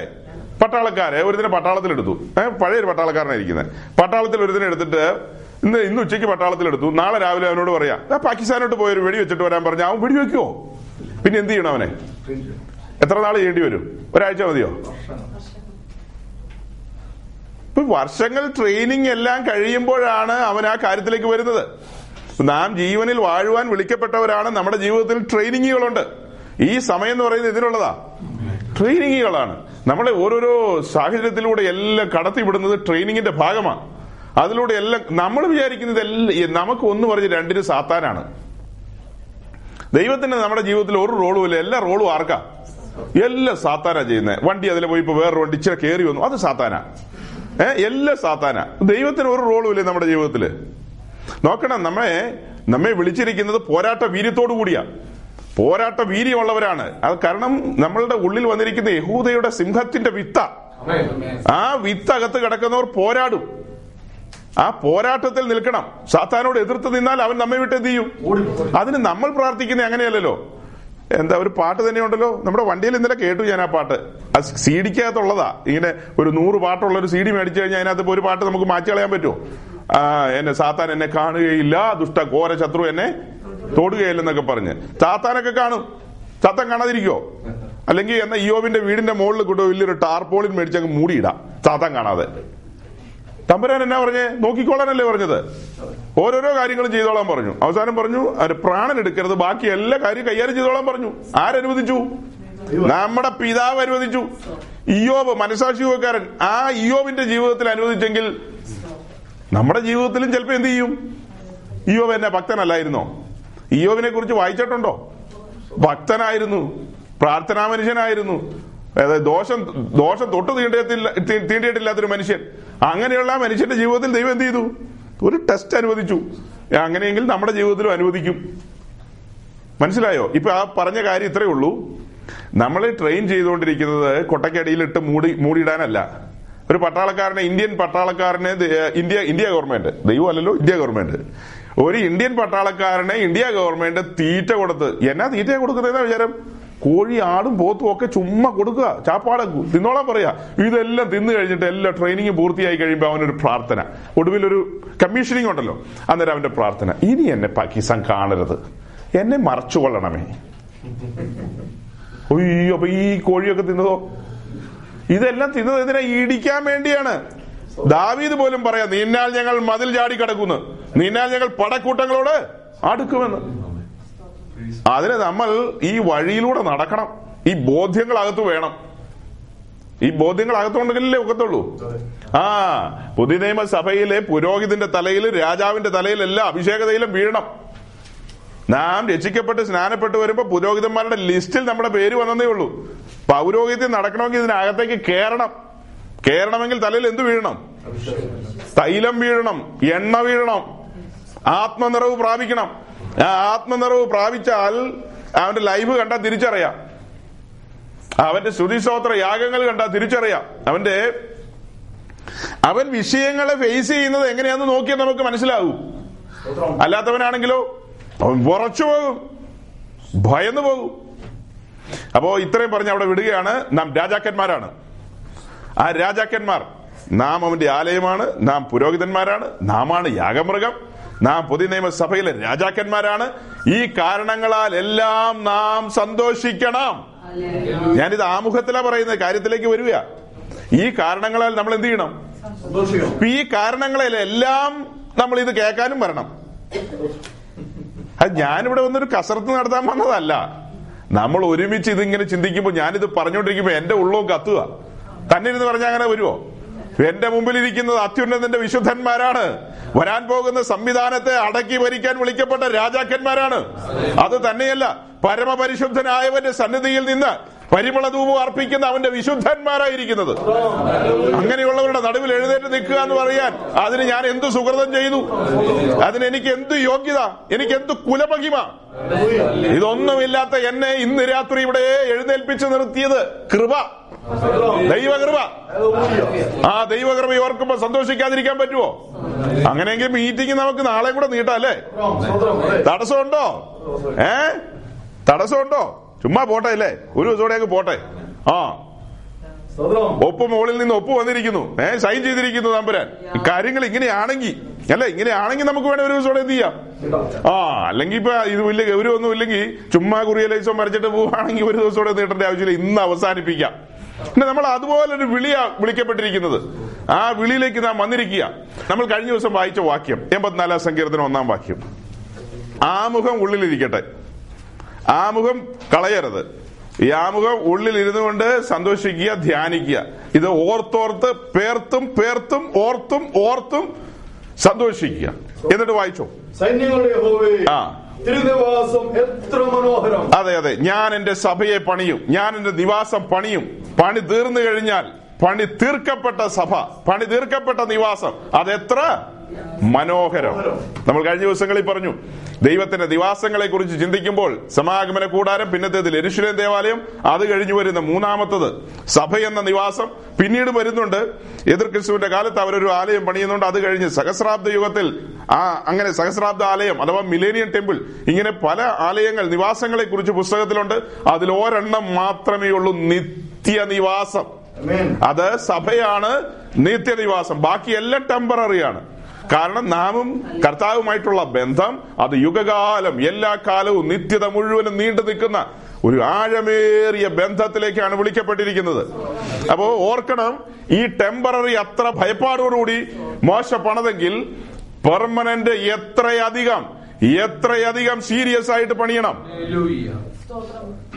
ഇതിലെ വലിയൊരു സൂചന മുൻപിൽ വന്നില്ലേ? ടെമ്പററി എങ്ങനെയാ? സീരിയസ് ആണ്. ടെമ്പററി ഗൗരവമാണ്. അങ്ങനെയെങ്കിൽ പെർമനന്റ് എത്രയധികം സീരിയസ് ആയിട്ട് പണിയണം. കടുകടെ അങ്ങോട്ടും ഇങ്ങോട്ടും മാറാൻ പാടില്ല. അപ്പോസ്തലന്മാർക്ക് വലിയവനായ ദൈവം കൊടുത്ത നിയോഗപ്രകാരമാണ് അവർ സഞ്ചരിച്ചതും സുവിശേഷം അറിയിച്ചതും ഓരോ കാര്യങ്ങൾ ചെയ്തതും. ആ ഓർഡർ ഒരിക്കലും നമ്മളും തെറ്റിക്കാൻ പാടില്ല. ആ ഓർഡർ ഒരിക്കലും എന്ത് ചെയ്യാൻ പാടില്ല, തെറ്റിക്കാൻ പാടുണ്ടോ? അങ്ങനെ നമ്മൾ അതിന്റെ ഒരു ഓർഡർ ചിന്തിച്ചു കഴിഞ്ഞാൽ, ഈ കാണുന്ന കൂടാരം, ഇതിന്റെ ഇതിന്റെ ചുറ്റും നോക്കിയാൽ അറുപത് തൂണുകളുണ്ട്. ഈ അറുപത് തൂണ് തൂണ് കാണാവോ? തൂണിന് വെളിയിൽ എന്താ? ഒരു വെളുത്ത തുണി കൊണ്ടുള്ളൊരു മറ, ഒരു മതിൽ പോലെ ഒരു മറ കണ്ടില്ലേ? ഈ മറ ഈ പാളയവും മറ്റെല്ലാമായിട്ട് വേർപെട്ട് നിൽക്കുമാറ്. ഇത് വേർപാടിനെ കാണിക്കുകയാണ്. നമ്മൾ ഈ ലോകവുമായിട്ട് എന്ത് ചെയ്യാണ്? വേർപെട്ട് നിൽക്കുന്ന ഒരു നിലയാണ്. പുറത്തു നിന്ന് നോക്കുന്നവർ ആ വിശുദ്ധിയാണ് കാണുന്നത്, വെളുത്ത പഞ്ഞിനൂൽ കൊണ്ടുള്ള മറ. വിശുദ്ധിയിൽ നാം നിൽക്കുകയാണ്. ഈ കാണുന്ന തൂണ് ഇത് ഓരോ വിശുദ്ധന്മാരെ കാണിക്കുകയാണ്. നാം ഈ നിൽക്കുന്ന ഈ ഓരോരുത്തരെയും പറ്റി പറയുമ്പോൾ നാം പുതിയ നിയമസഭയുടെ അല്ലെങ്കിൽ ദൈവരാജ്യത്തിന്റെ കാവലാളുകളാണ്, കാവൽക്കാരാണ്, ഉപദേശത്തിന്റെ കാവൽക്കാരാണ്. നാം നാം കാവൽക്കാരായി വിളിക്കപ്പെട്ടവരാണ്. അതേസമയം ഈ തൂണുകൾ മറഞ്ഞു പോയി കഴിഞ്ഞാൽ അന്യൊരുത്തിന് ഇതിനകത്തേക്ക് കടന്നു വരാം. തൂണുകൾ മറഞ്ഞു പോയി കഴിഞ്ഞാൽ അന്യൊരുത്തൻ കടന്നു വരാം. ഈ തൂണുകൾ നിൽക്കുന്നത് താമ്രച്ചൂടിലാണ്. താമ്രച്ചൂട്, അതായത് ഇത് ബ്രോൺസ്, വെങ്കലത്തിന്റെ ചൂട്. ഈ തൂണ് നേരെ മണ്ണിലല്ല വെച്ചിരിക്കുന്നത്, പകരം എങ്ങനെ വെച്ചിരിക്കുന്നത്? ഈ താമ്ര ചൂടിലാണ് വെച്ചിരിക്കുന്നത്. താമ്ര കാണിക്കുന്നത് ദൈവകൃപയെ കാണിക്കുന്നു, താമ്ര കാണിക്കുന്നത് ന്യായവിധിയെ കാണിക്കുന്നു. ഇങ്ങനെ നിൽക്കുന്ന നാം നാം ഈ ലോകത്തിൽ നിൽക്കുന്ന ഒരു നിൽപ്പ് ചിന്തിച്ചോ. നാം ഇപ്പോൾ ഈ ലോകത്തിലല്ലേ? ഈ ലോകത്തിൽ നാം നിൽക്കുമ്പോൾ നാം നിൽക്കുന്നത് എവിടെയാ? കൃപയിലാണ് നിൽക്കുന്നത്. ആ കൃപയിൽ നിൽക്കുമ്പോൾ നമുക്കൊരു ബോധ്യമുണ്ട്, ന്യായവിധിയിൽ നിന്ന് ഒഴിഞ്ഞവരാ നാം. നമ്മുടെ മേൽ വീഴേണ്ട ന്യായവിധി മറ്റൊരുവന്റെ മേൽ വീണു. ഓരോ സെക്കൻഡും നാം ചലിക്കുന്നത് എങ്ങനെയാ? ദൈവ കൃപയിലാ ചലിക്കുന്നത്. അതുകൊണ്ടല്ലേ നമ്മൾ സാധാരണ എല്ലാവരും പറയുന്ന പോലെ നമ്മൾ പറയോ, ദൈവം അനുവദിച്ചിട്ട് നാട്ടിൽ വന്നാൽ ഈ തവണ കർത്താവ് അനുവദിച്ചാൽ ഒരു അഞ്ച് സെന്റ് സ്ഥലം വാങ്ങണമെന്ന് താല്പര്യമുണ്ട്. പിന്നെയും പിന്നെയും പറയും കൂടെ, കർത്താവ് അനുവദിച്ചാൽ. അതിന്റെ കൂട്ടത്തിൽ പിന്നെയും പറയും, ദൈവം അനുവദിച്ചാൽ ഒരു വീട് വെക്കണമെന്നുണ്ട്, ദൈവഹിതപ്രകാരം. ഇങ്ങനെയൊക്കെയാണ് നമ്മൾ പറയുന്നത് അല്ലേ? ഇങ്ങനെയാണോ പറയാറ്? ആ അപ്പൊ ഈ കൃപയിൽ നാം നിൽക്കുമ്പോ നാം അർഹതയുള്ള സ്ഥാനത്തല്ല നിൽക്കുന്നത്. അതല്ലേ കാണിക്കുന്നത്? ഏഹ് ഒരു അൺമെറിറ്റഡ് ഫേവർ നമ്മുടെ മേൽ വന്നിരിക്കുകയാണ്. കൃപയിൽ നിൽക്കുകയാണ്. നിൽക്കുമ്പോൾ നമുക്കൊരു ബോധ്യമുണ്ട്, തീ എന്റെ മേൽ വരേണ്ടതായിരുന്നു. തീ യാഗപീഠത്തിൽ വന്ന് വീണില്ലേ? ഈ യാഗപീഠ ഖദിരമരം കൊണ്ട് ഉണ്ടാക്കിയതാ. അത് അത് മുഴുവനും ബ്രോൺസ് അഥവാ വെങ്കലം കൊണ്ട്, എന്താ, താമ്രം കൊണ്ട് പൊതിഞ്ഞിരിക്കുകയാണ്. അതിനെ എന്തുകൊണ്ട് കവർ ചെയ്തിരിക്കുക? താമ്രം കൊണ്ട് കവർ ചെയ്തിരിക്കുകയാണ്. ഈ തീ നേരെ വന്ന് വീഴുകയാണെങ്കിൽ മരം എന്ത് ചെയ്യും? കത്തി ചാമ്പലായി പോകും. ആ മരം നമ്മെ കാണിക്കുക. അതേസമയം അതിനെ എന്ത് എന്ത് ചെയ്തിരിക്കുക? കവർ ചെയ്തിരിക്കുക. ദൈവ കൃപ, ന്യായവിധി വീഴേണ്ട സ്ഥാനത്ത് കൃപ നമ്മെ മൂടി. ആ കൃപ മൂടി, അല്ലെങ്കിൽ നമ്മൾ തകർന്നു പോയേനെ. ഇന്ന് നാം നിൽക്കുന്നത് ദൈവ കൃപയിലാണ്, ദൈവ കൃപയിൽ നിൽക്കുന്നു. അടുത്തത് ഇതിനകത്ത് കാണുന്ന ഈ നാൽപ്പത്തിയെട്ട് പലക. ആ പലക നിൽക്കുന്നത് വെള്ളിച്ചൂടിലാണ്. ആ പലക നിൽക്കുന്നത്, ഇതിനകത്തുള്ള പലക നിൽക്കുന്നത് ഏതാ? സിൽവർ സോക്കറ്റ് എന്ന് പറയും, വെള്ളിച്ചൂടിലാണ് നിൽക്കുന്നത്. അത് നമ്മൾ ദൈവസന്നിധിയിൽ നിൽക്കുന്ന ഒരു നിൽപ്പ് അത് കാണിക്കുന്നത്. നാം ദൈവസന്നിധിയിൽ നിൽക്കുന്ന നിൽപ്പ് വീണ്ടെടുക്കപ്പെട്ടവർ യേശുക്രിസ്തുവിന്റെ രക്തത്തിന്റെ മറവിൽ നിൽക്കുകയാണ്. അത്യുന്നതന്റെ സന്നിധിയിൽ നിൽക്കുമ്പോൾ എപ്പോഴും ആ രക്തത്തിന്റെ മറവിലാണ് നാം നിൽക്കുന്നത്. ദൈവത്തോട് അടുക്കണമെങ്കിൽ രക്തം കൂടാതെ വിമോചനമില്ല. രക്തം കൂടാതെ ആർക്കും അടുക്കാൻ കഴിയില്ല. എപ്പോഴും ആ രക്തത്തിന്റെ മറവിൽ, വിശുദ്ധിയിൽ നാം ദൈവസന്നിധിയിൽ നിൽക്കുകയാണ്. വലിയ കാര്യങ്ങളാണ് ഇതിനകത്ത് കിടക്കുന്നത്. അപ്പോൾ നോക്കണം, ഈ കാണുന്ന കൂടാരത്തിന്റെ ഇതിന് നാല് സൈഡിലും വാതിലില്ല, ഒരു സൈഡിൽ മാത്രമേ വാതിലുള്ളൂ. ആ വാതിൽ യേശുക്രിസ്തുവിനെ കാണിക്കുന്നു. ആ വാതിൽ കിഴക്ക് വശത്താണ്. ഈ കൂടാരത്തിന്റെ ഏത് ഭാഗത്താ വാതിൽ? കിഴക്ക് സൈഡിൽ. അതിൽ പറഞ്ഞു വന്നു കഴിഞ്ഞാൽ നമ്മൾ ഇടയ്ക്ക് വായിച്ചൊരു വാക്യം ഞാൻ പറയാൻ, അതായത് അത് വിശദീകരിക്കാതെ വിട്ടുപോയി. ഉൽപ്പത്തി പുസ്തകം മൂന്നിന്റെ ഇരുപത്തിനാലിൽ നമ്മൾ കണ്ടിട്ടുണ്ട്, വായിക്കേണ്ട, നമുക്കറിയാവുന്ന കാര്യം. ഏദനെ ഏദൻ തോട്ടത്തിൽ നിന്ന് മനുഷ്യനെ പുറത്താക്കി, അവനെ അതിന്റെ കിഴക്ക് വശത്തുകൂടെ പുറത്താക്കി. എന്നിട്ട് അവിടെ തിരിയുന്ന വാളിന്റെ ജ്വാലയുമായി ആരെ നിർത്തി? കെരൂബുകളെ നിർത്തി. അങ്ങനെയല്ലേ? ഇനി അത് വായിക്കേണ്ട, നമുക്കറിയാം. ഞാനങ്ങ് പറഞ്ഞു വിടാം, ഏഹ് സമയം ഒത്തിരി മുൻപോട്ട് പോയല്ലോ. ഏദൻ തോട്ടത്തിന്റെ കിഴക്ക് വശത്തുകൂടി ആരെ പുറത്താക്കി? പാപം ചെയ്ത മനുഷ്യനെ, ആദമിനെ, കുടുംബത്തെയും പുറത്താക്കി. എന്നിട്ട് അവിടെ തിരിയുന്ന വാളിന്റെ ജ്വാലയുമായി ആരെ നിർത്തി? കെരൂബുകളെ നിർത്തി. നോക്കണം, അങ്ങനെ മുന്നോട്ട് മനുഷ്യൻ പുറത്തേക്ക് പോയി. പുറത്തേക്ക് പോയ മനുഷ്യനെ കുറിച്ച് അടുത്തടുത്ത അധ്യായങ്ങളിൽ വായിക്കുമ്പോൾ അവൻ കിഴക്കോട്ട് കിഴക്കോട്ട് കിഴക്കോട്ട് പോയിക്കൊണ്ടിരുന്നു. ഏഹ് അവൻ നോദ് ദേശത്തേക്ക്, ശിനാർ ദേശത്തേക്ക്, അങ്ങനെ കിഴക്കോട്ട് കിഴക്കോട്ട് കിഴക്കോട്ട് പോയി മനുഷ്യൻ. പിന്നീട് അങ്ങനെ സഞ്ചരിച്ച് ദൈവത്തിൽ നിന്ന് അകന്നകന്നകന്നകന്നകന്നുപോയി. ദൈവമായിട്ടൊരു ബന്ധമില്ലാത്തൊരു ജീവിതത്തിലേക്ക് പോയി. അങ്ങനെ കാലങ്ങൾ, വർഷങ്ങൾ, ആണ്ടുകൾ മുന്നോട്ട് പോയി കഴിഞ്ഞപ്പോൾ ഒരു മനുഷ്യൻ, ആ മനുഷ്യനെ കുറിച്ച് പുസ്തകം വളരെ ഗൗരവമായി പറയുകയാണ്. അദ്ദേഹത്തിന്റെ പേര് അബ്രഹാം. അബ്രഹാം വസിച്ചിരുന്നത് ഊർ എന്ന് പറയുന്ന ദേശം. ഊർ എന്ന് പറയുന്നത് കിഴക്ക് ഭാഗത്താണ്, മിഡിൽ ഈസ്റ്റ് കിഴക്ക് ഭാഗത്ത്. ഇന്നത്തെ ഇറാഖിലാണ് ഊർ ഇരിക്കുന്നത്. ആ കിഴക്ക് വസിക്കുന്ന അബ്രഹാമിന്റെ അടുക്കിലേക്ക് വലിയവനായ ദൈവം വരികയാണ്. അബ്രഹാമേ, അബ്രഹാമേ എന്ന് വിളിക്കുക. ഏതിന് കിഴക്ക് വശത്തൂടെ മനുഷ്യൻ ഇറങ്ങിപ്പോയി. അവിടെ തിരിയുന്ന വാളിന്റെ ജ്വാലയുമായി ആരെ നിർത്തി? കെരൂബിനെ നിർത്തി. കാലങ്ങൾ അങ്ങനെ നിശബ്ദമായി കടന്നു പോവുകയാണ്. ദൈവത്തെ അന്വേഷിക്കുന്നില്ല മനുഷ്യർ, ദൈവത്തിൽ നിന്ന് അകന്നുപോയി. എന്നാൽ ദൈവം തന്നെ മുൻകൈയെടുത്ത്, ദൈവത്തെ അബ്രഹാം അന്വേഷിച്ചതല്ല, ദൈവം മനുഷ്യനെ തേടി വരികയാണ്. ദൈവത്തിന്റെ സ്നേഹം, തന്റെ പദ്ധതി. ആ പദ്ധതി എന്താ? ഏദൻ തോട്ടത്തിൽ വെച്ച് പുറത്തിറക്കുന്നതിന് മുമ്പ് ഒരു വാഗ്ദത്തം കൊടുത്തു.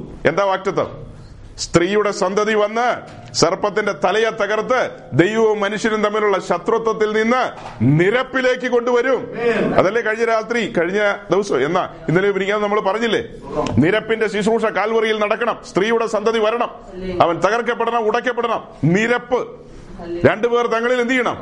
ദൈവത്തിൽ നിന്ന് അകന്നുപോയി ശത്രുതയിൽ കിടന്ന മനുഷ്യനെ നിരപ്പിക്കണം. അപ്പോൾ അങ്ങനെ വലിയവനായ ദൈവം ഭൂമിയുടെ കിഴക്ക് ഭാഗത്തേക്ക് വന്ന് അബ്രഹാം എന്ന് പറയുന്ന മനുഷ്യനെ വിളിച്ചിറക്കുകയാണ്. ആ വിളി കേട്ട് ഒരു ചോദ്യം പോലും ചെയ്യാതെ ഞാൻ അത്ഭുതപ്പെട്ടു പോവുക. കാരണം തന്റെ മുമ്പിൽ അങ്ങനെ ഒരാള്, ദൈവത്തെ വിളിക്കുന്നവനില്ല അവിടെ. അവിടെ എല്ലാം വിഗ്രഹാരാധികളാ. സകല മനുഷ്യരും എങ്ങനെയുള്ളവരാ? അല്ലാതെ അവിടെ പാട്ട് പാടാൻ പോകുന്ന ആരെങ്കിലും ഉണ്ടോ? ഒറ്റ ഒരാൾ പോലും ഇല്ല. നമുക്ക് ഇന്ന ഇന്ന ഇന്ന സ്ഥലത്ത് ഒരാളുണ്ടെന്ന് അറിഞ്ഞു കഴിഞ്ഞാൽ അയാളുടെ ലൈഫൊക്കെ വാച്ച് ചെയ്ത് നോക്കിയിട്ട് നമുക്ക് വേണ്ട ഒരു ഡിസിഷനൊക്കെ എടുക്കാം. ഏഹ് ഇതിൽ ഇറങ്ങിക്കഴിഞ്ഞാൽ എങ്ങനെയാ പെണ്ണിനെ കെട്ടിക്കാൻ പറ്റുമോ ഇല്ലയോ എന്നൊക്കെ നമുക്ക് എന്ത് ചെയ്യാം? തീരുമാനിക്കാം. അതേസമയം അബ്രഹാമിന് പെണ്ണിനെ കെട്ടിക്കാൻ പറ്റുമോ എന്നൊന്നും ഒരു ഗ്യാരണ്ടിയിൽ ഇറങ്ങിയാൽ ഒരു വിലക്കുണ്ടാവും ഇല്ലേ? ആ നാട്ടുകാരെല്ലാം വെറുക്കില്ലേ? യോ, അപ്പനപ്പൂപ്പന്മാരായിട്ട് വിഗ്രഹത്തെ സേവിച്ച് നടന്ന മനുഷ്യരാ. ആ കാലഘട്ടത്തിൽ വിഗ്രഹസേവ ധാരാളമുണ്ട്. അങ്ങനെയൊക്കെയുള്ളൊരു കുടുംബത്തിൽ നിന്ന് ഈ സത്യദൈവത്തെ, ആത്മാവാം ദൈവത്തെ, വലിയവനായ ദൈവത്തെ സേവിക്കുവാൻ വേണ്ടി ഇറങ്ങി പുറപ്പെടുക എന്ന് പറഞ്ഞാൽ ഇത്ര റിസ്കാ. ഈ സംവിധാനങ്ങളെല്ലാം ഉണ്ട്, അറുപത്താറ് പുസ്തകമുണ്ട്, എല്ലാ പുസ്തകമുണ്ട്, എല്ലാ പാട്ടുമുണ്ട്, പരിപാടി എല്ലാം ഉണ്ട്. എന്നിട്ടും ആരും സത്യദൈവത്തെ വിളിക്കാൻ ഇന്നത്തെ കാലത്ത് ചാടി ഇറങ്ങി വരുന്നുണ്ടോ? അപ്പൊ അബ്രഹാമിനെ കാണുമ്പോൾ നമുക്ക് അവിടെ ചെല്ലുമ്പോൾ ഒരു സല്യൂട്ട് കൊടുക്കാം. ഓ ഭയങ്കര പൊന്നച്ചോ, സമ്മതിക്കണം കേട്ടോ, എന്നാ ഇറങ്ങി ഇറങ്ങല് അല്ലേ? നമുക്കൊന്ന് കുശലം പറയുന്നതിന് കുഴപ്പം ഒന്നുമില്ല. അന്ന് കാണുമ്പോൾ നമ്മൾ സന്തോഷത്തോടെ ഞാൻ കുഞ്ഞാടിന്റെ മണവാട്ടിയാന്നുള്ള തലക്കനം ഒന്നും ഒന്ന് കാണിക്കരുത്. അബ്രഹാം എന്ന് പറയുന്ന മനുഷ്യൻ അന്ന് ഇറങ്ങിയത് കൊണ്ടാണ് നമ്മൾ ഇന്ന് അനുഗ്രഹിക്കപ്പെട്ടത്. നമ്മുടെ ഉദ്ദേശിമാര് പ്രസംഗിക്കുന്നൊന്നും ശ്രദ്ധിക്കണ്ട. ഞാനല്ല ഉദ്ദേശിമാരെ ബഹുമാനിക്കുന്ന ആളാ കേട്ടോ. അവരെല്ലാം പറഞ്ഞു വെച്ചിരിക്കുന്നതിനാ അബ്രഹാമിനെ, അബ്രഹാമിന്റെ വീട്ടിലുള്ള സകല സാധനവും നമുക്ക് കിട്ടും, അങ്ങനെ നമ്മൾ അനുഗ്രഹിക്കപ്പെടുന്ന.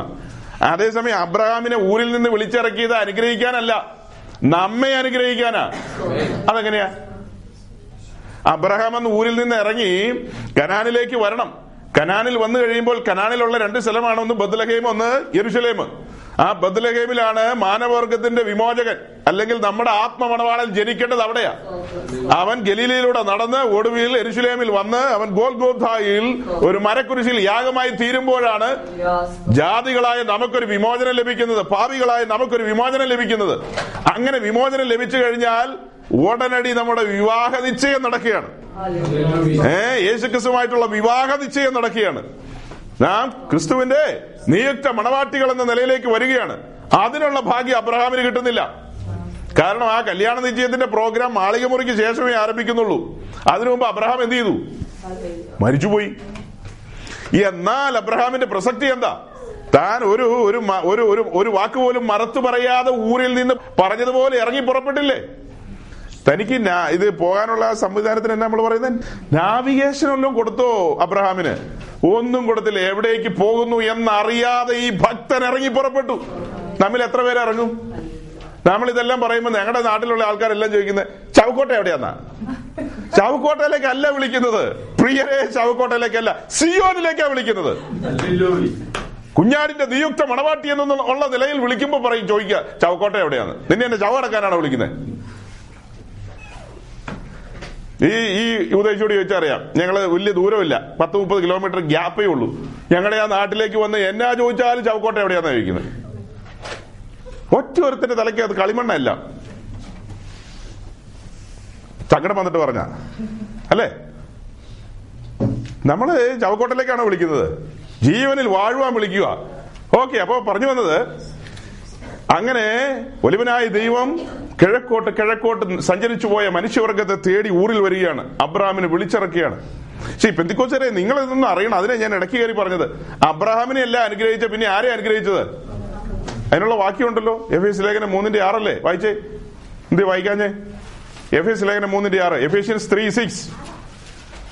ജാതികൾ സുവിശേഷത്താൽ ക്രിസ്തുയേശുവിൽ കൂട്ടവകാശികളും, ചില സ്പീഡ് കുറച്ചോ, അതോ ജാതികൾ ക്രിസ്തുയേശുവിൽ സുവിശേഷത്താൽ ക്രിസ്തുയേശുവിൽ കൂട്ടവകാശികൾ, അതോ ജാതികൾ സുവിശേഷത്താൽ ക്രിസ്തുയേശുവിൽ കൂട്ടവകാശികളും. സുവിശേഷം നിമിത്തം നാം ക്രിസ്തുയേശുവിൽ ആരാകുന്നു? കൂട്ടവകാശികളും അവന്റെ മഹത്വമുള്ള ശരീരത്തിന്റെ ഭാഗമാകുവാനുള്ളൊരു വിളിയും ആ സകല വാഗ്ദത്തങ്ങൾക്കും പങ്കാളികളുമാകണമെന്നുള്ള സുവിശേഷമാണ് നാം കേട്ടത്. അപ്പൊ നാം സുവിശേഷ നിമിത്തം ദൈവരാജ്യത്തിലേക്ക് വരുമ്പോൾ എന്തൊക്കെയാ സംഭവിക്കുന്നത്? യേശുക്രിസ്തുവിന് എന്തെന്തെല്ലാം ഉണ്ടോ അതെല്ലാം ആരുടെ പേരിലേക്ക് വരും? പ്രിയനായവനിൽ നമ്മെ ദത്തെടുത്തിരിക്കുകയല്ലേ. ഇപ്പോ ഞാൻ കല്യാണം കഴിച്ചു വന്ന കാലത്ത്, അല്ലെങ്കിൽ ഞാൻ കല്യാണം കഴിച്ചതിന് ശേഷം എനിക്ക് എന്തെല്ലാം ഉണ്ടോ അതിന്റെ എല്ലാ അവകാശി ആരായിട്ട് മാറി? അവകാശി എന്ന് ഉദ്ദേശിച്ച് അതിനെല്ലാം പങ്കാളിത്തം ആർക്ക് വന്നു?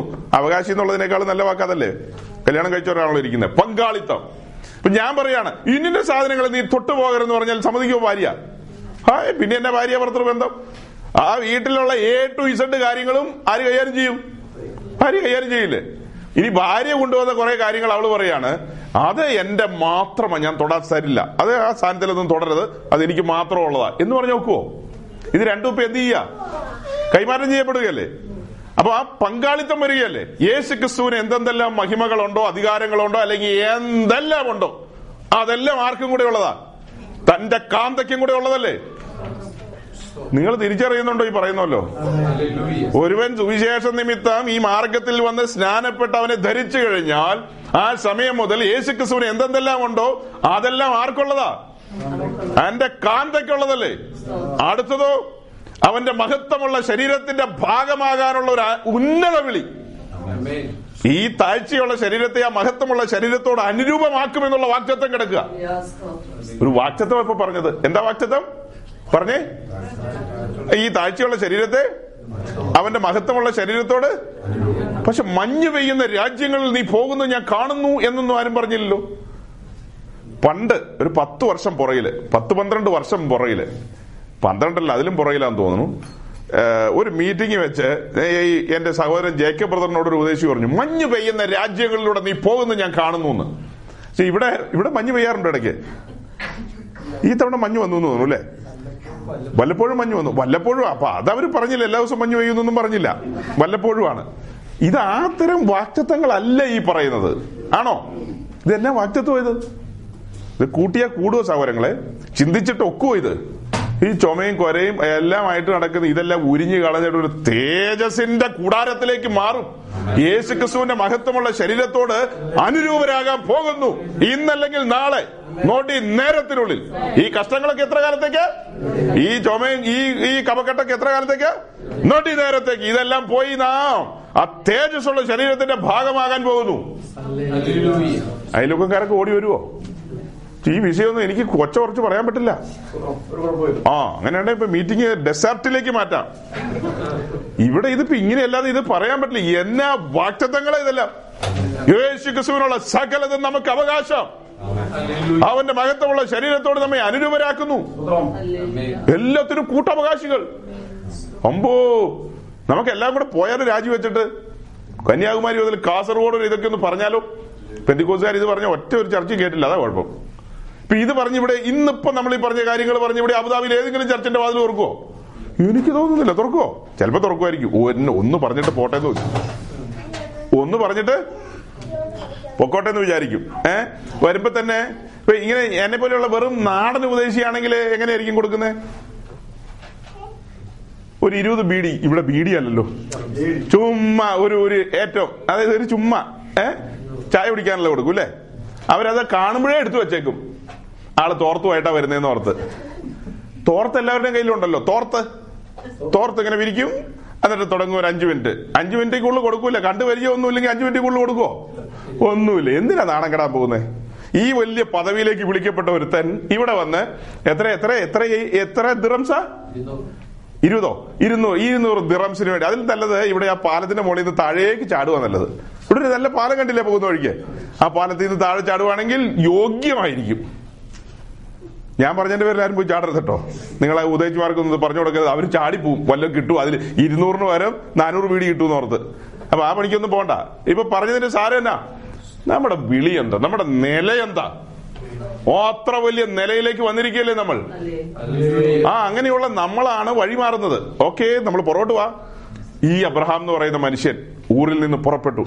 ആ ഊരിൽ നിന്ന് പുറപ്പെട്ട അബ്രഹാമിനോട് അവന്റെ അവനോ അവനോട് പറയാണ്, നിന്റെ സന്തതിക്ക് നിന്റെ തലമുറയ്ക്ക് ഞാൻ കനാൻ ശാശ്വതാവകാശമായി കൊടുക്കുമെന്ന്. അങ്ങനല്ലേ പറഞ്ഞത്? ആ ജനവർഗം കനാനിൽ വന്നു. പിന്നത്തേതിൽ അവർ അതിഥികളായിട്ട് മിസ്രൈമിൽ വരേണ്ടി വന്നു ചില സാങ്കേതിക കാരണങ്ങളാൽ. അത് കഴിഞ്ഞ് അവർ അവിടെ അടിമയായിപ്പോയി. അവർ അടിമയായിട്ടല്ല വന്നത്, പിന്നെ എങ്ങനെയായിട്ടാ വന്നത്? അതിഥികളായിട്ടാണ് വന്നത്. അതിഥികളായി വന്നവർ കാലങ്ങൾക്ക് ശേഷം ജോസഫിനെ അറിയാത്ത ഫറവോന്മാരൊക്കെ രംഗത്ത് വന്നപ്പോൾ അടിമകളായി പോയി. അങ്ങനെ ആ അടിമകളായിരുന്ന അവരെ അവിടെ നിന്ന് വിടുവിച്ച് വീണ്ടും കനാനിലേക്ക് കൊണ്ടുപോകുന്ന ആ പോക്കിലാണ് ഹോരേബിൽ വെച്ച് പറയുന്നത്, ഞാൻ നിങ്ങളുടെ നടുവിൽ സ്ഥിരമായി വസിക്കാൻ ആഗ്രഹിക്കുന്നു, നിങ്ങൾ എനിക്കൊരു കൂടാരം പണിയണം. അങ്ങനെ ആ കൂടാരം പണിതപ്പോ അതിന്റെ വാതിൽ, അതിനൊരേ ഒരു വാതിൽ, ആ വാതിൽ യേശുക്രിസ്തുവിനെ മുന്നമേ കണ്ടിട്ട ഒരു വാതിൽ വെച്ചത്. അല്ലെങ്കിൽ അതിന് രണ്ട് വാതിൽ വെക്കാൻ മേലെ? നമ്മൾ ആദ്യം പറഞ്ഞു, രണ്ട് വാതിൽ വെച്ചാൽ ഒന്ന് പാത്രീസ് അടി കൂടും, ഒന്ന് പോപ്പ് അടി കൂടും. ഞങ്ങൾ ആരാ അവിടെ ഇരിക്കേണ്ടതെന്ന് ചോദിച്ചു. അപ്പൊ അതിനൊന്നും ഇട കൊടുക്കാതെ ഒറ്റ വാതിലേ വെച്ചുള്ളൂ. ആ വാതിൽ കിഴക്ക് വശത്താണ്. വേറെ കുറെ കൂട്ടർ കിഴക്കോട്ട് തിരിഞ്ഞു നിന്ന് പ്രാർത്ഥിക്കുന്നുണ്ട്. ആ പ്രാർത്ഥനയുടെ കാര്യമല്ല ഇത്. അത് കിഴക്കോട്ട് തിരിഞ്ഞു നിന്ന് പ്രാർത്ഥിക്കുന്നു. കിഴക്കോട്ട് പോയ മനുഷ്യൻ ദൈവത്തോട് വീണ്ടും അടുക്കുകയാണ്, സമാഗമിക്കുകയാണ്. എവിടെ? ഈ ഈ ഈ യാഗപീഠ നിമിത്തം. ഈ വാതിൽ തുറന്ന് നേരെ കയറി വരുമ്പോ അവൻ ആദ്യം കാണുന്നത് എന്താ? യാഗപീഠം. ആ യാഗപീഠത്തിൽ നടക്കുന്ന നിരപ്പിന്റെ ശുശ്രൂഷ. ഇസ്രായേല് ഈ പറഞ്ഞ പോലെ ഒരു ആറ് കിലോമീറ്റർ ചുറ്റളവിൽ പാളയമടിച്ച് കിടക്കുക.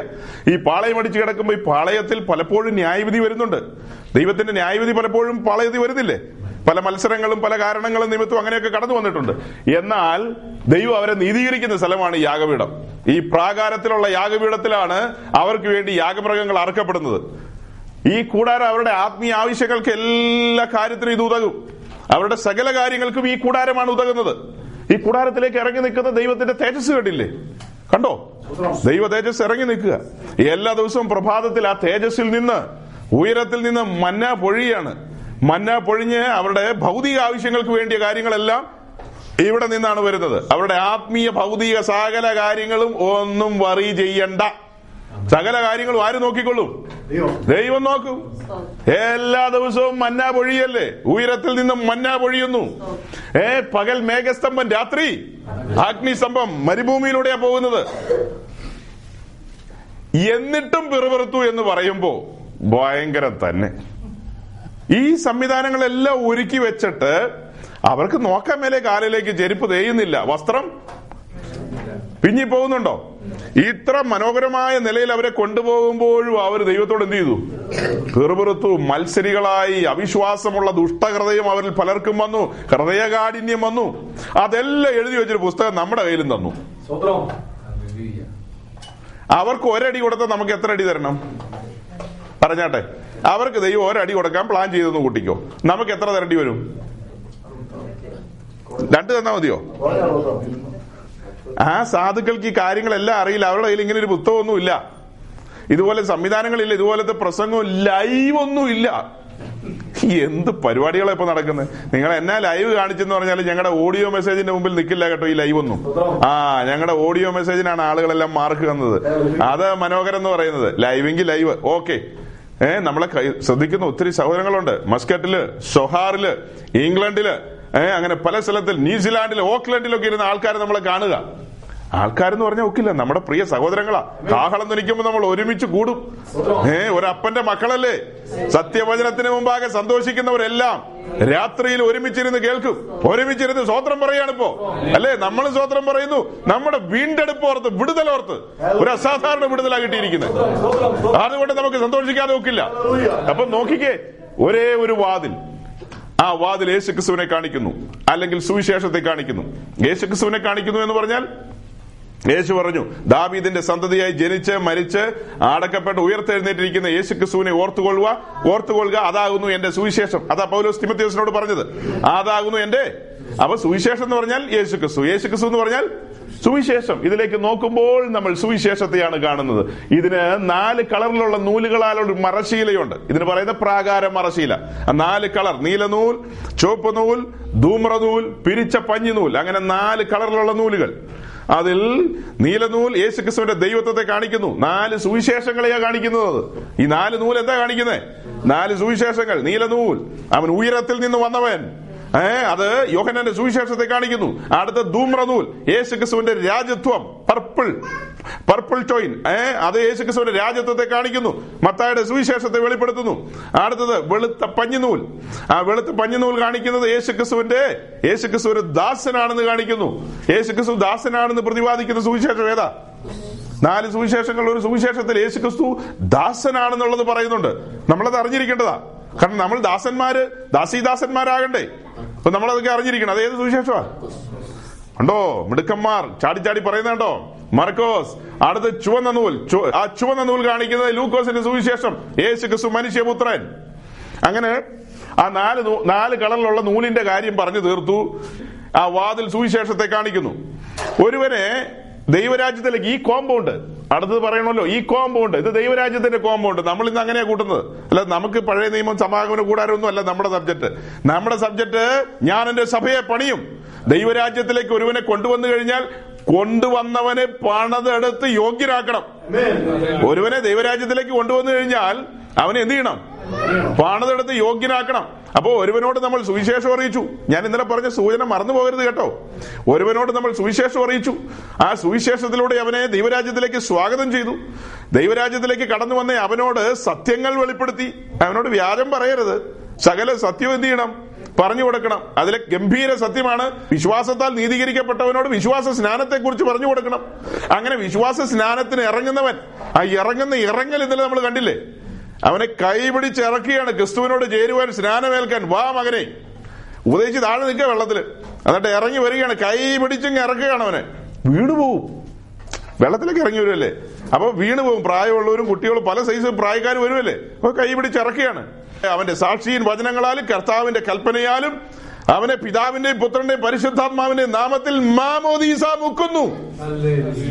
ഓങ്ങി വരുന്ന അവൻ അവൻ ആ ജലക്കല്ലറയിൽ അവനെ അടക്കുന്നു. ആദാമിന്റെ മകനെ അടക്കുന്നു. അടക്കുന്ന ആരെയാ? ആദാമിന്റെ മകനെ അടക്കുന്നു. ഉയർത്തെഴുന്നേറ്റ് വരുന്ന ആരാ? യേശുക്രിസ്തുവിന്റെ മകൻ. യേശുക്രിസ്തുവിനോട് ചേരുവാൻ ഒരുവൻ എഴുന്നേറ്റ് വരികയാണ്. പരിശുദ്ധാത്മാവ് അവനെ അവനെ ഉയർപ്പിക്കുന്നത്. ഉയർപ്പ് അവിടെ നടക്കുകയാണ്. ഒരു പുനരുദ്ധാനം നടക്കുകയാണ്. വരാൻ പോകുന്ന പുനരുദ്ധാനത്തിന്റെ സാമ്പിളാകട്ടോ ഇത്. വരാൻ പോകുന്ന പുനരുദ്ധാനത്തിന്റെ സാമ്പിൾ. ഈ സാമ്പിൾ അനുഭവിക്കാത്ത ഒറ്റയൊരുത്തം പുനരുദ്ധാനം അനുഭവിക്കാൻ പോകുന്നില്ല. കുറിച്ചു വെച്ചോ, ഈ സാമ്പിൾ നിന്റെ ജീവിതത്തിൽ നീ അനുഭവിച്ചില്ലെങ്കിൽ നീ എങ്ങനെയാ വരാൻ പോകുന്ന പുനരുദ്ധാനം അനുഭവിക്കാൻ പോകുന്നത്? അപ്പൊ അങ്ങനെ പൊങ്ങി ഇങ്ങ് വരുമ്പോൾ അവന്റെയോ അവളുടെയോ തലയിൽ കൈവച്ചിട്ട് പറയാണ്, മരണപര്യന്തം വിശ്വസ്തത കൈമുതലായിരിക്കണം. ദൈവത്തിന് വേണ്ടത് വിശ്വസ്തരയാ. വിശ്വസ്തന്മാർ കുറഞ്ഞു പോകുന്നു, ഭക്തന്മാർ ഇല്ലാതെയും പോവുക. വിശ്വസ്തന്മാരും ഭക്തന്മാരും ഇല്ലാതെ പോകുന്ന ഒരു കാലഘട്ടത്തിലാണ് തകർന്നു തുടങ്ങിയ ഹൃദയത്തോടൊരു ദൈവവൃത്തിയൻ നമ്മുടെ തലയിൽ കൈവച്ച് പറയുന്നത്, മകനെ, അനേകർ ഈ മാർഗത്തിൽ ഇറങ്ങി ഇടുക്കവും ഞെരുക്കമുള്ള വഴിയിലൂടെ സഞ്ചരിക്കാമെന്ന് വാക്ക് പറഞ്ഞ് ഇറങ്ങിയിട്ട് അവരെല്ലാം വിശാലമായ വഴിയിലൂടെ വഴിതെറ്റി പോയിക്കൊണ്ടിരിക്കുകയാണ്. അനേകർ അവരുടെ വിശ്വാസം അവർ വിശ്വാസത്യാഗികളായി മാറിക്കൊണ്ടിരിക്കുകയാണ്.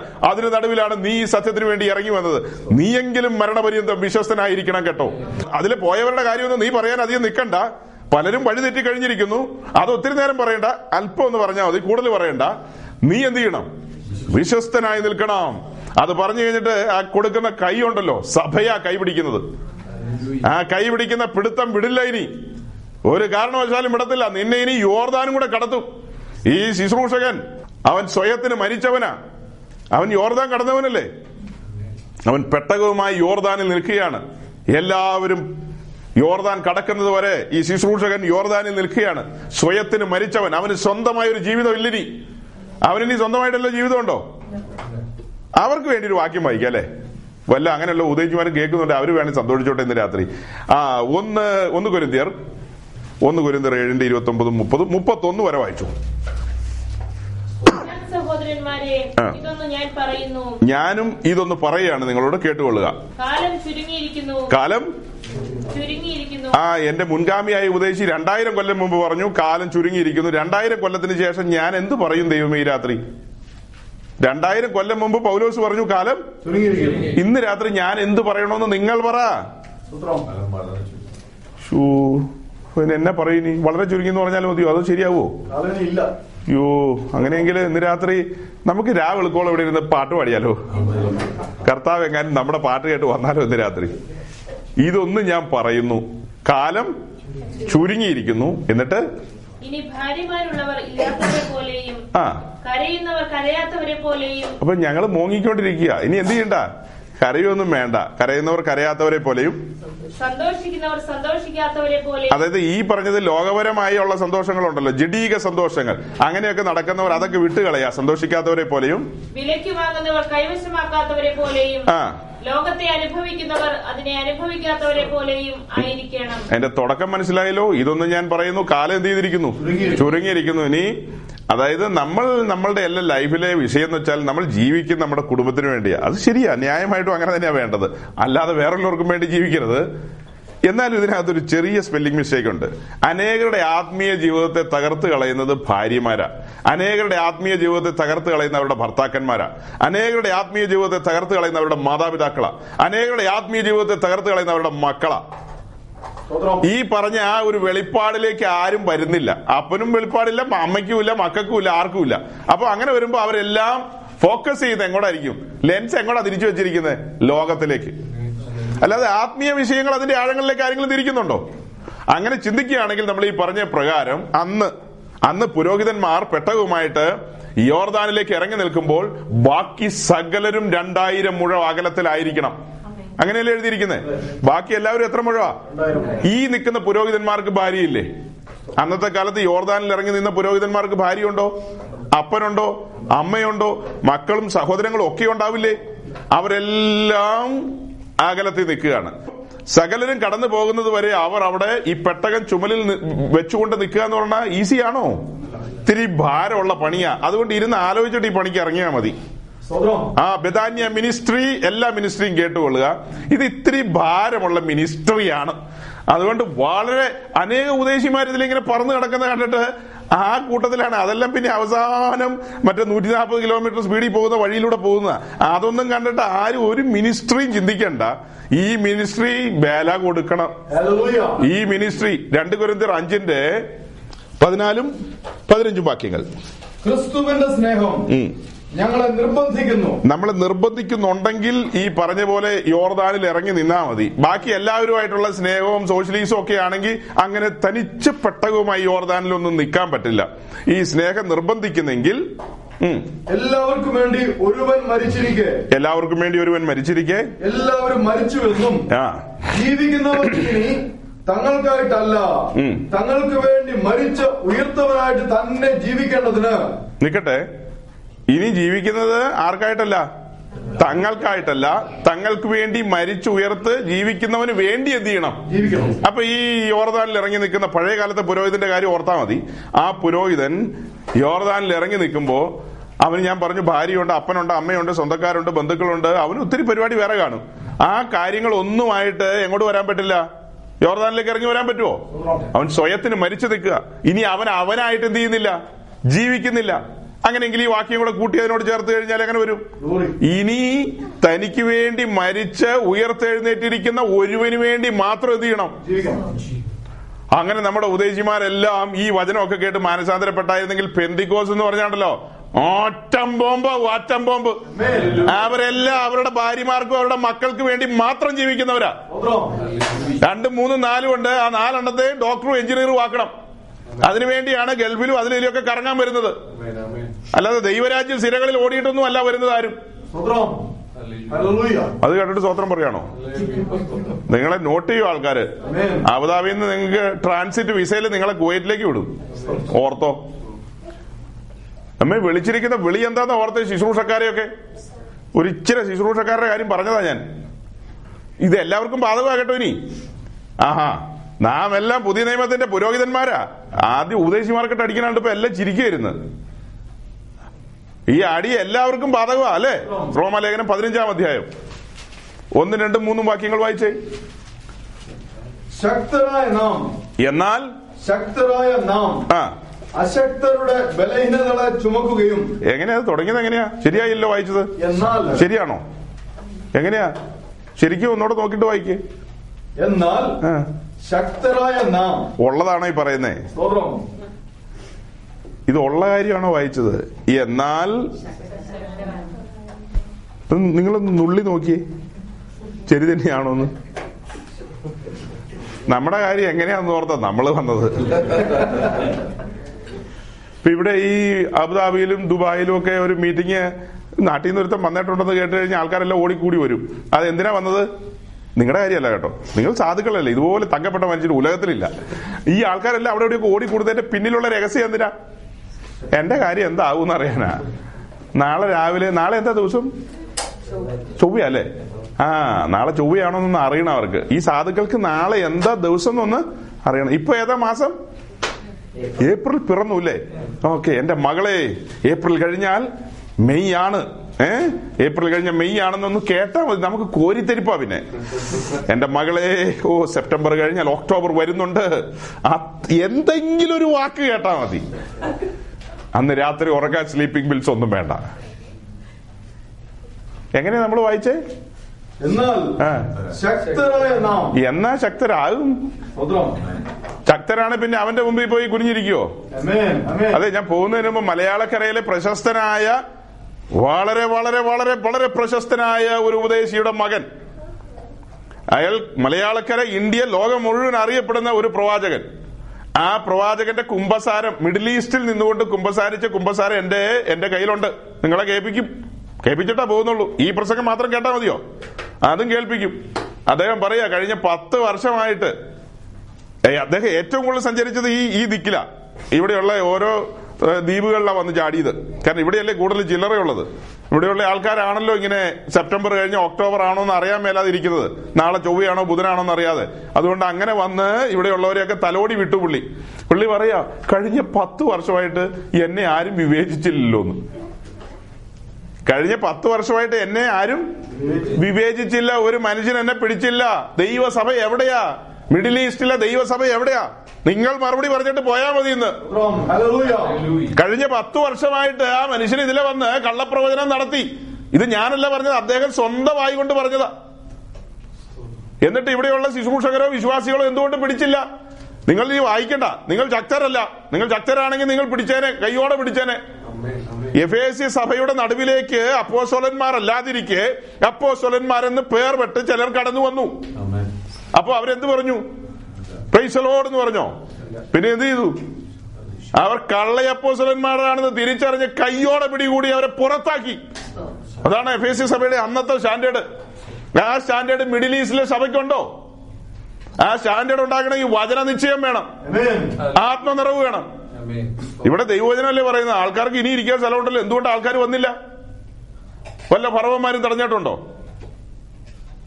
സ്വത്രാം. ജനം ശക്തരല്ലെന്നുള്ളതിന് തെളിവല്ലേ അത്? അദ്ദേഹം പറയാ, പത്ത് വർഷം ഞാൻ ഈ വണ്ടി ഇങ്ങനെ ഓടിച്ചെന്ന്.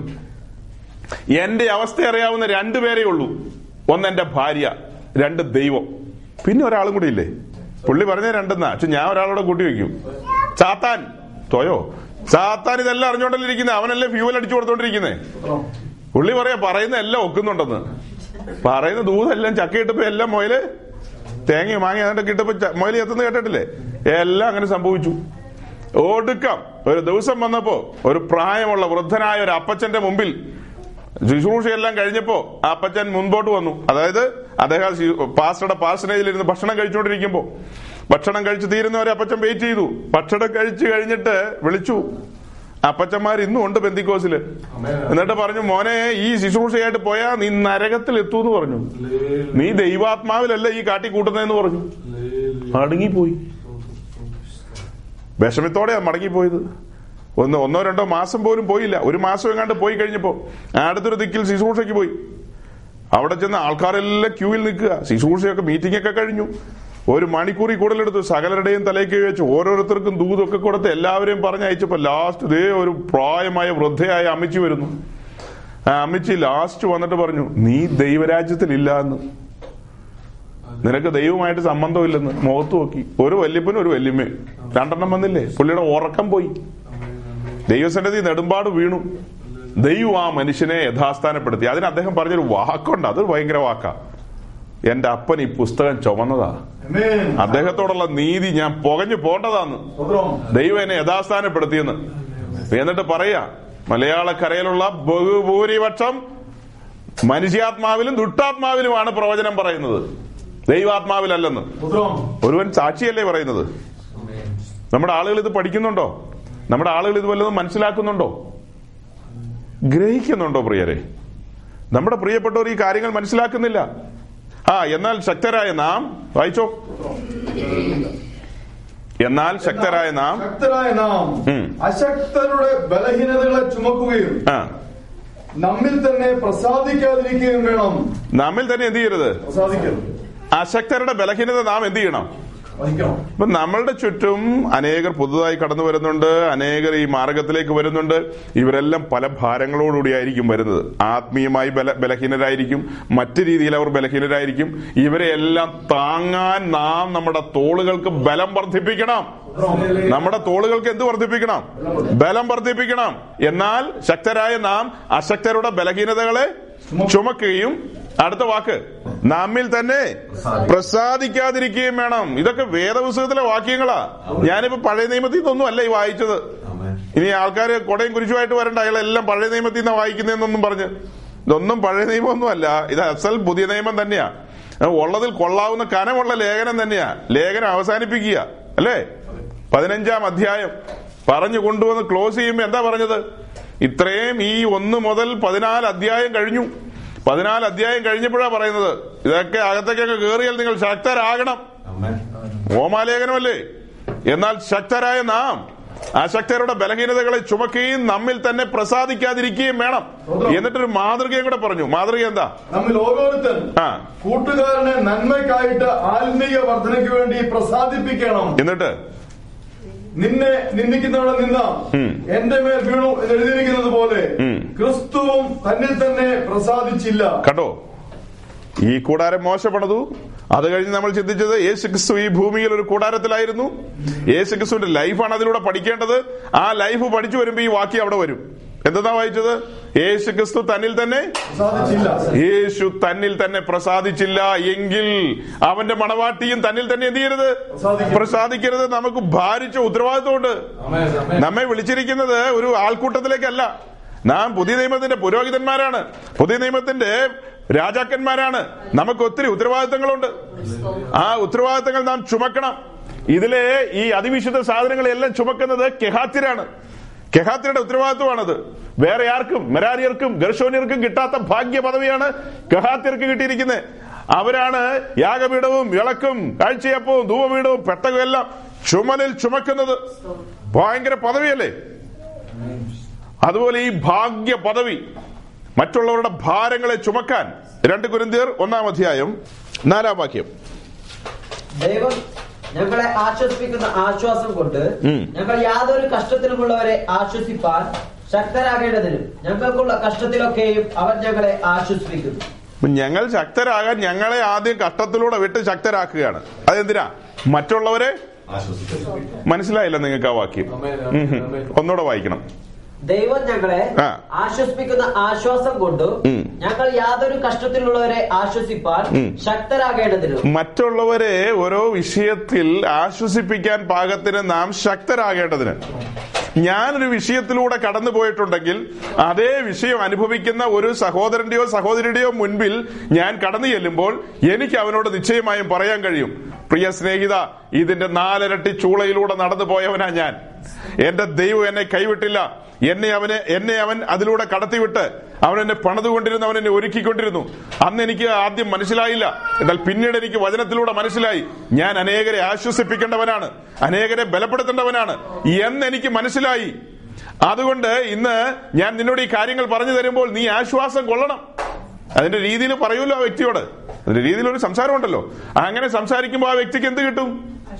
നമ്മൾ വചനത്തിലൂടെ പറയുമ്പോൾ ഇത് സിദ്ധൌഷധമല്ലേ, അവന്റെ മുറിവുകളെ കെട്ടുകയല്ലേ, അവരാശ്വാസം കടന്നു വരികയാണ്. നമുക്ക് പറയാനുള്ളത് എന്താ? ഈ തീച്ചൂളയിലൂടെ ഞാൻ നടന്നു പോയപ്പോൾ ഒരു വാക്തത്വത്തെ ഞാൻ മുറുകെ പിടിച്ചു. എന്താ വാക്തത്വം? ഞാൻ നിന്നെ ഒരു നാൾ ഉപേക്ഷിക്കില്ല, കൈവിടില്ല. ആ വാക്തത്വത്തെ ഞാൻ മുറുകെ പിടിച്ചു. അവൻ എന്നെ കൈവിട്ടില്ല, അവൻ എന്നെ ഉപേക്ഷിച്ചില്ല. അവൻ ആ സമയങ്ങളിൽ എന്നെ കൂടുതൽ മാറോട് ചേർത്തു. ഞാൻ ആ ആ മാറിൽ നിന്നാണ് ആശ്വാസം പ്രാപിച്ചത്. അതുകൊണ്ട് നീ എന്നെ അനുകരിപ്പിൻ, നീ എന്റെ പാതയിലൂടെ നടപ്പിൻ. അതല്ലേ നമുക്ക് പറയാനുള്ളത്. എന്നാൽ ശക്തരായ നാം അനേകരുടെ അശക്തരായ അനേകരുടെ ബലഹീനതകളെ ചുമക്കാൻ വിളിക്കപ്പെട്ടവർ. അല്ലെ, നമുക്കിതിനകത്തൊരു ഉത്തരവാദിത്തമില്ല, ഒരു ഡ്യൂട്ടി ഇല്ലെന്നൊന്നും ചിന്തിക്കരുത്. നമുക്ക് ആകെ വെള്ളിയാഴ്ച വന്നൊരു പാട്ട് പാടാനും പിന്നെ ഒത്താലൊരു പ്രാർത്ഥന പ്രാർത്ഥിച്ച് പരിപാടി അവസാനിപ്പിക്കുക എന്നുള്ളതല്ല ദൈവം നമ്മെ കുറിച്ച് ആഗ്രഹിക്കുന്നത്. വലിയ ഉദ്ദേശങ്ങളാണ് നമ്മെ കുറിച്ചുള്ളത്. ആ ഉദ്ദേശങ്ങൾ നാം തിരിച്ചറിയണം. ആ ഉദ്ദേശങ്ങൾ തിരിച്ചറിയുമ്പോഴാണ് ഈ ഇതിലെ ഓരോരോ കാര്യങ്ങൾ നാം ശ്രദ്ധിക്കണം. അപ്പൊ ഈ കാണുന്ന ഈ വാതിൽ പറഞ്ഞു വന്നതെല്ലാം ഞാൻ അങ്ങനെ ചുരുക്കിയിട്ട് അങ്ങോട്ട് വീണ്ടും വന്ന് അവസാനിപ്പിക്കുകയാണ്. എന്നിട്ട് ഇതിന്റെ ബാലൻസ് നാളെ പറയുന്നതാണ്. ഈ വാതിൽ സുവിശേഷത്തെ കാണിക്കുന്നു. ഒരുവൻ ഇതിനകത്തേക്ക് കടന്നു വരണമെങ്കിൽ, ഒരു പാപിയായ ഒരുവൻ അകത്തേക്ക് വരണമെങ്കിൽ അവൻ സുവിശേഷം കേൾക്കണം, വേറെ വഴിയൊന്നുമില്ല. ഇതാണ് മാതൃക. അപ്പോസ്തലന്മാരെല്ലാം ഈ മാതൃകയാണ് ഫോളോ ചെയ്തത്. അവർ കടന്നുപോയ സ്ഥലങ്ങളിൽ എന്തറിയിച്ചു? അപ്പോസ്തല പ്രവൃത്തി പതിനെട്ടിന്റെ ഏഴും എട്ടും വാക്യങ്ങൾ. അവൻ അവിടെ വിട്ട് തീത്തോസ് യുസ്തോസ് എന്ന ഒരു ദൈവഭക്തന്റെ വീട്ടിൽ ചെന്നു. അവന്റെ വീട് പള്ളിയോട് തൊട്ടിരുന്നു. പള്ളി പ്രമാണിയായ ക്രിസ്പോസ് തന്റെ സകല കുടുംബത്തോടും കൂടെ കർത്താവിൽ വിശ്വസിച്ചു. കൊരിന്ത്യരിൽ അനേകർ വചനം കേട്ട് വിശ്വസിച്ച് സ്നാനമേറ്റു.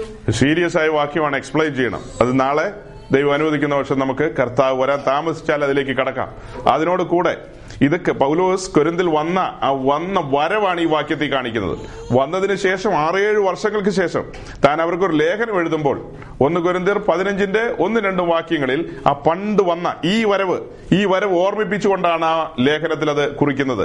ഒന്ന് കൊരിന്ത്യർ പതിനഞ്ചിന്റെ ഒന്ന് രണ്ടും വാക്യങ്ങൾ. എന്നാൽ സഹോദരന്മാരെ, ഞാൻ നിങ്ങളോട് സുവിശേഷിച്ചതും സഹോദരന്മാരെ നിങ്ങൾ ഓർക്കുന്നുണ്ടോ? നിങ്ങൾ ഓർക്കുന്നുണ്ടോ? ഒരു ആറേഴ് വർഷം പിറകിൽ ഞാന് അഥേനയിൽ നിന്ന് കൊരിന്തിൽ വന്നത് നിങ്ങൾ ഓർക്കുന്നുണ്ടോ?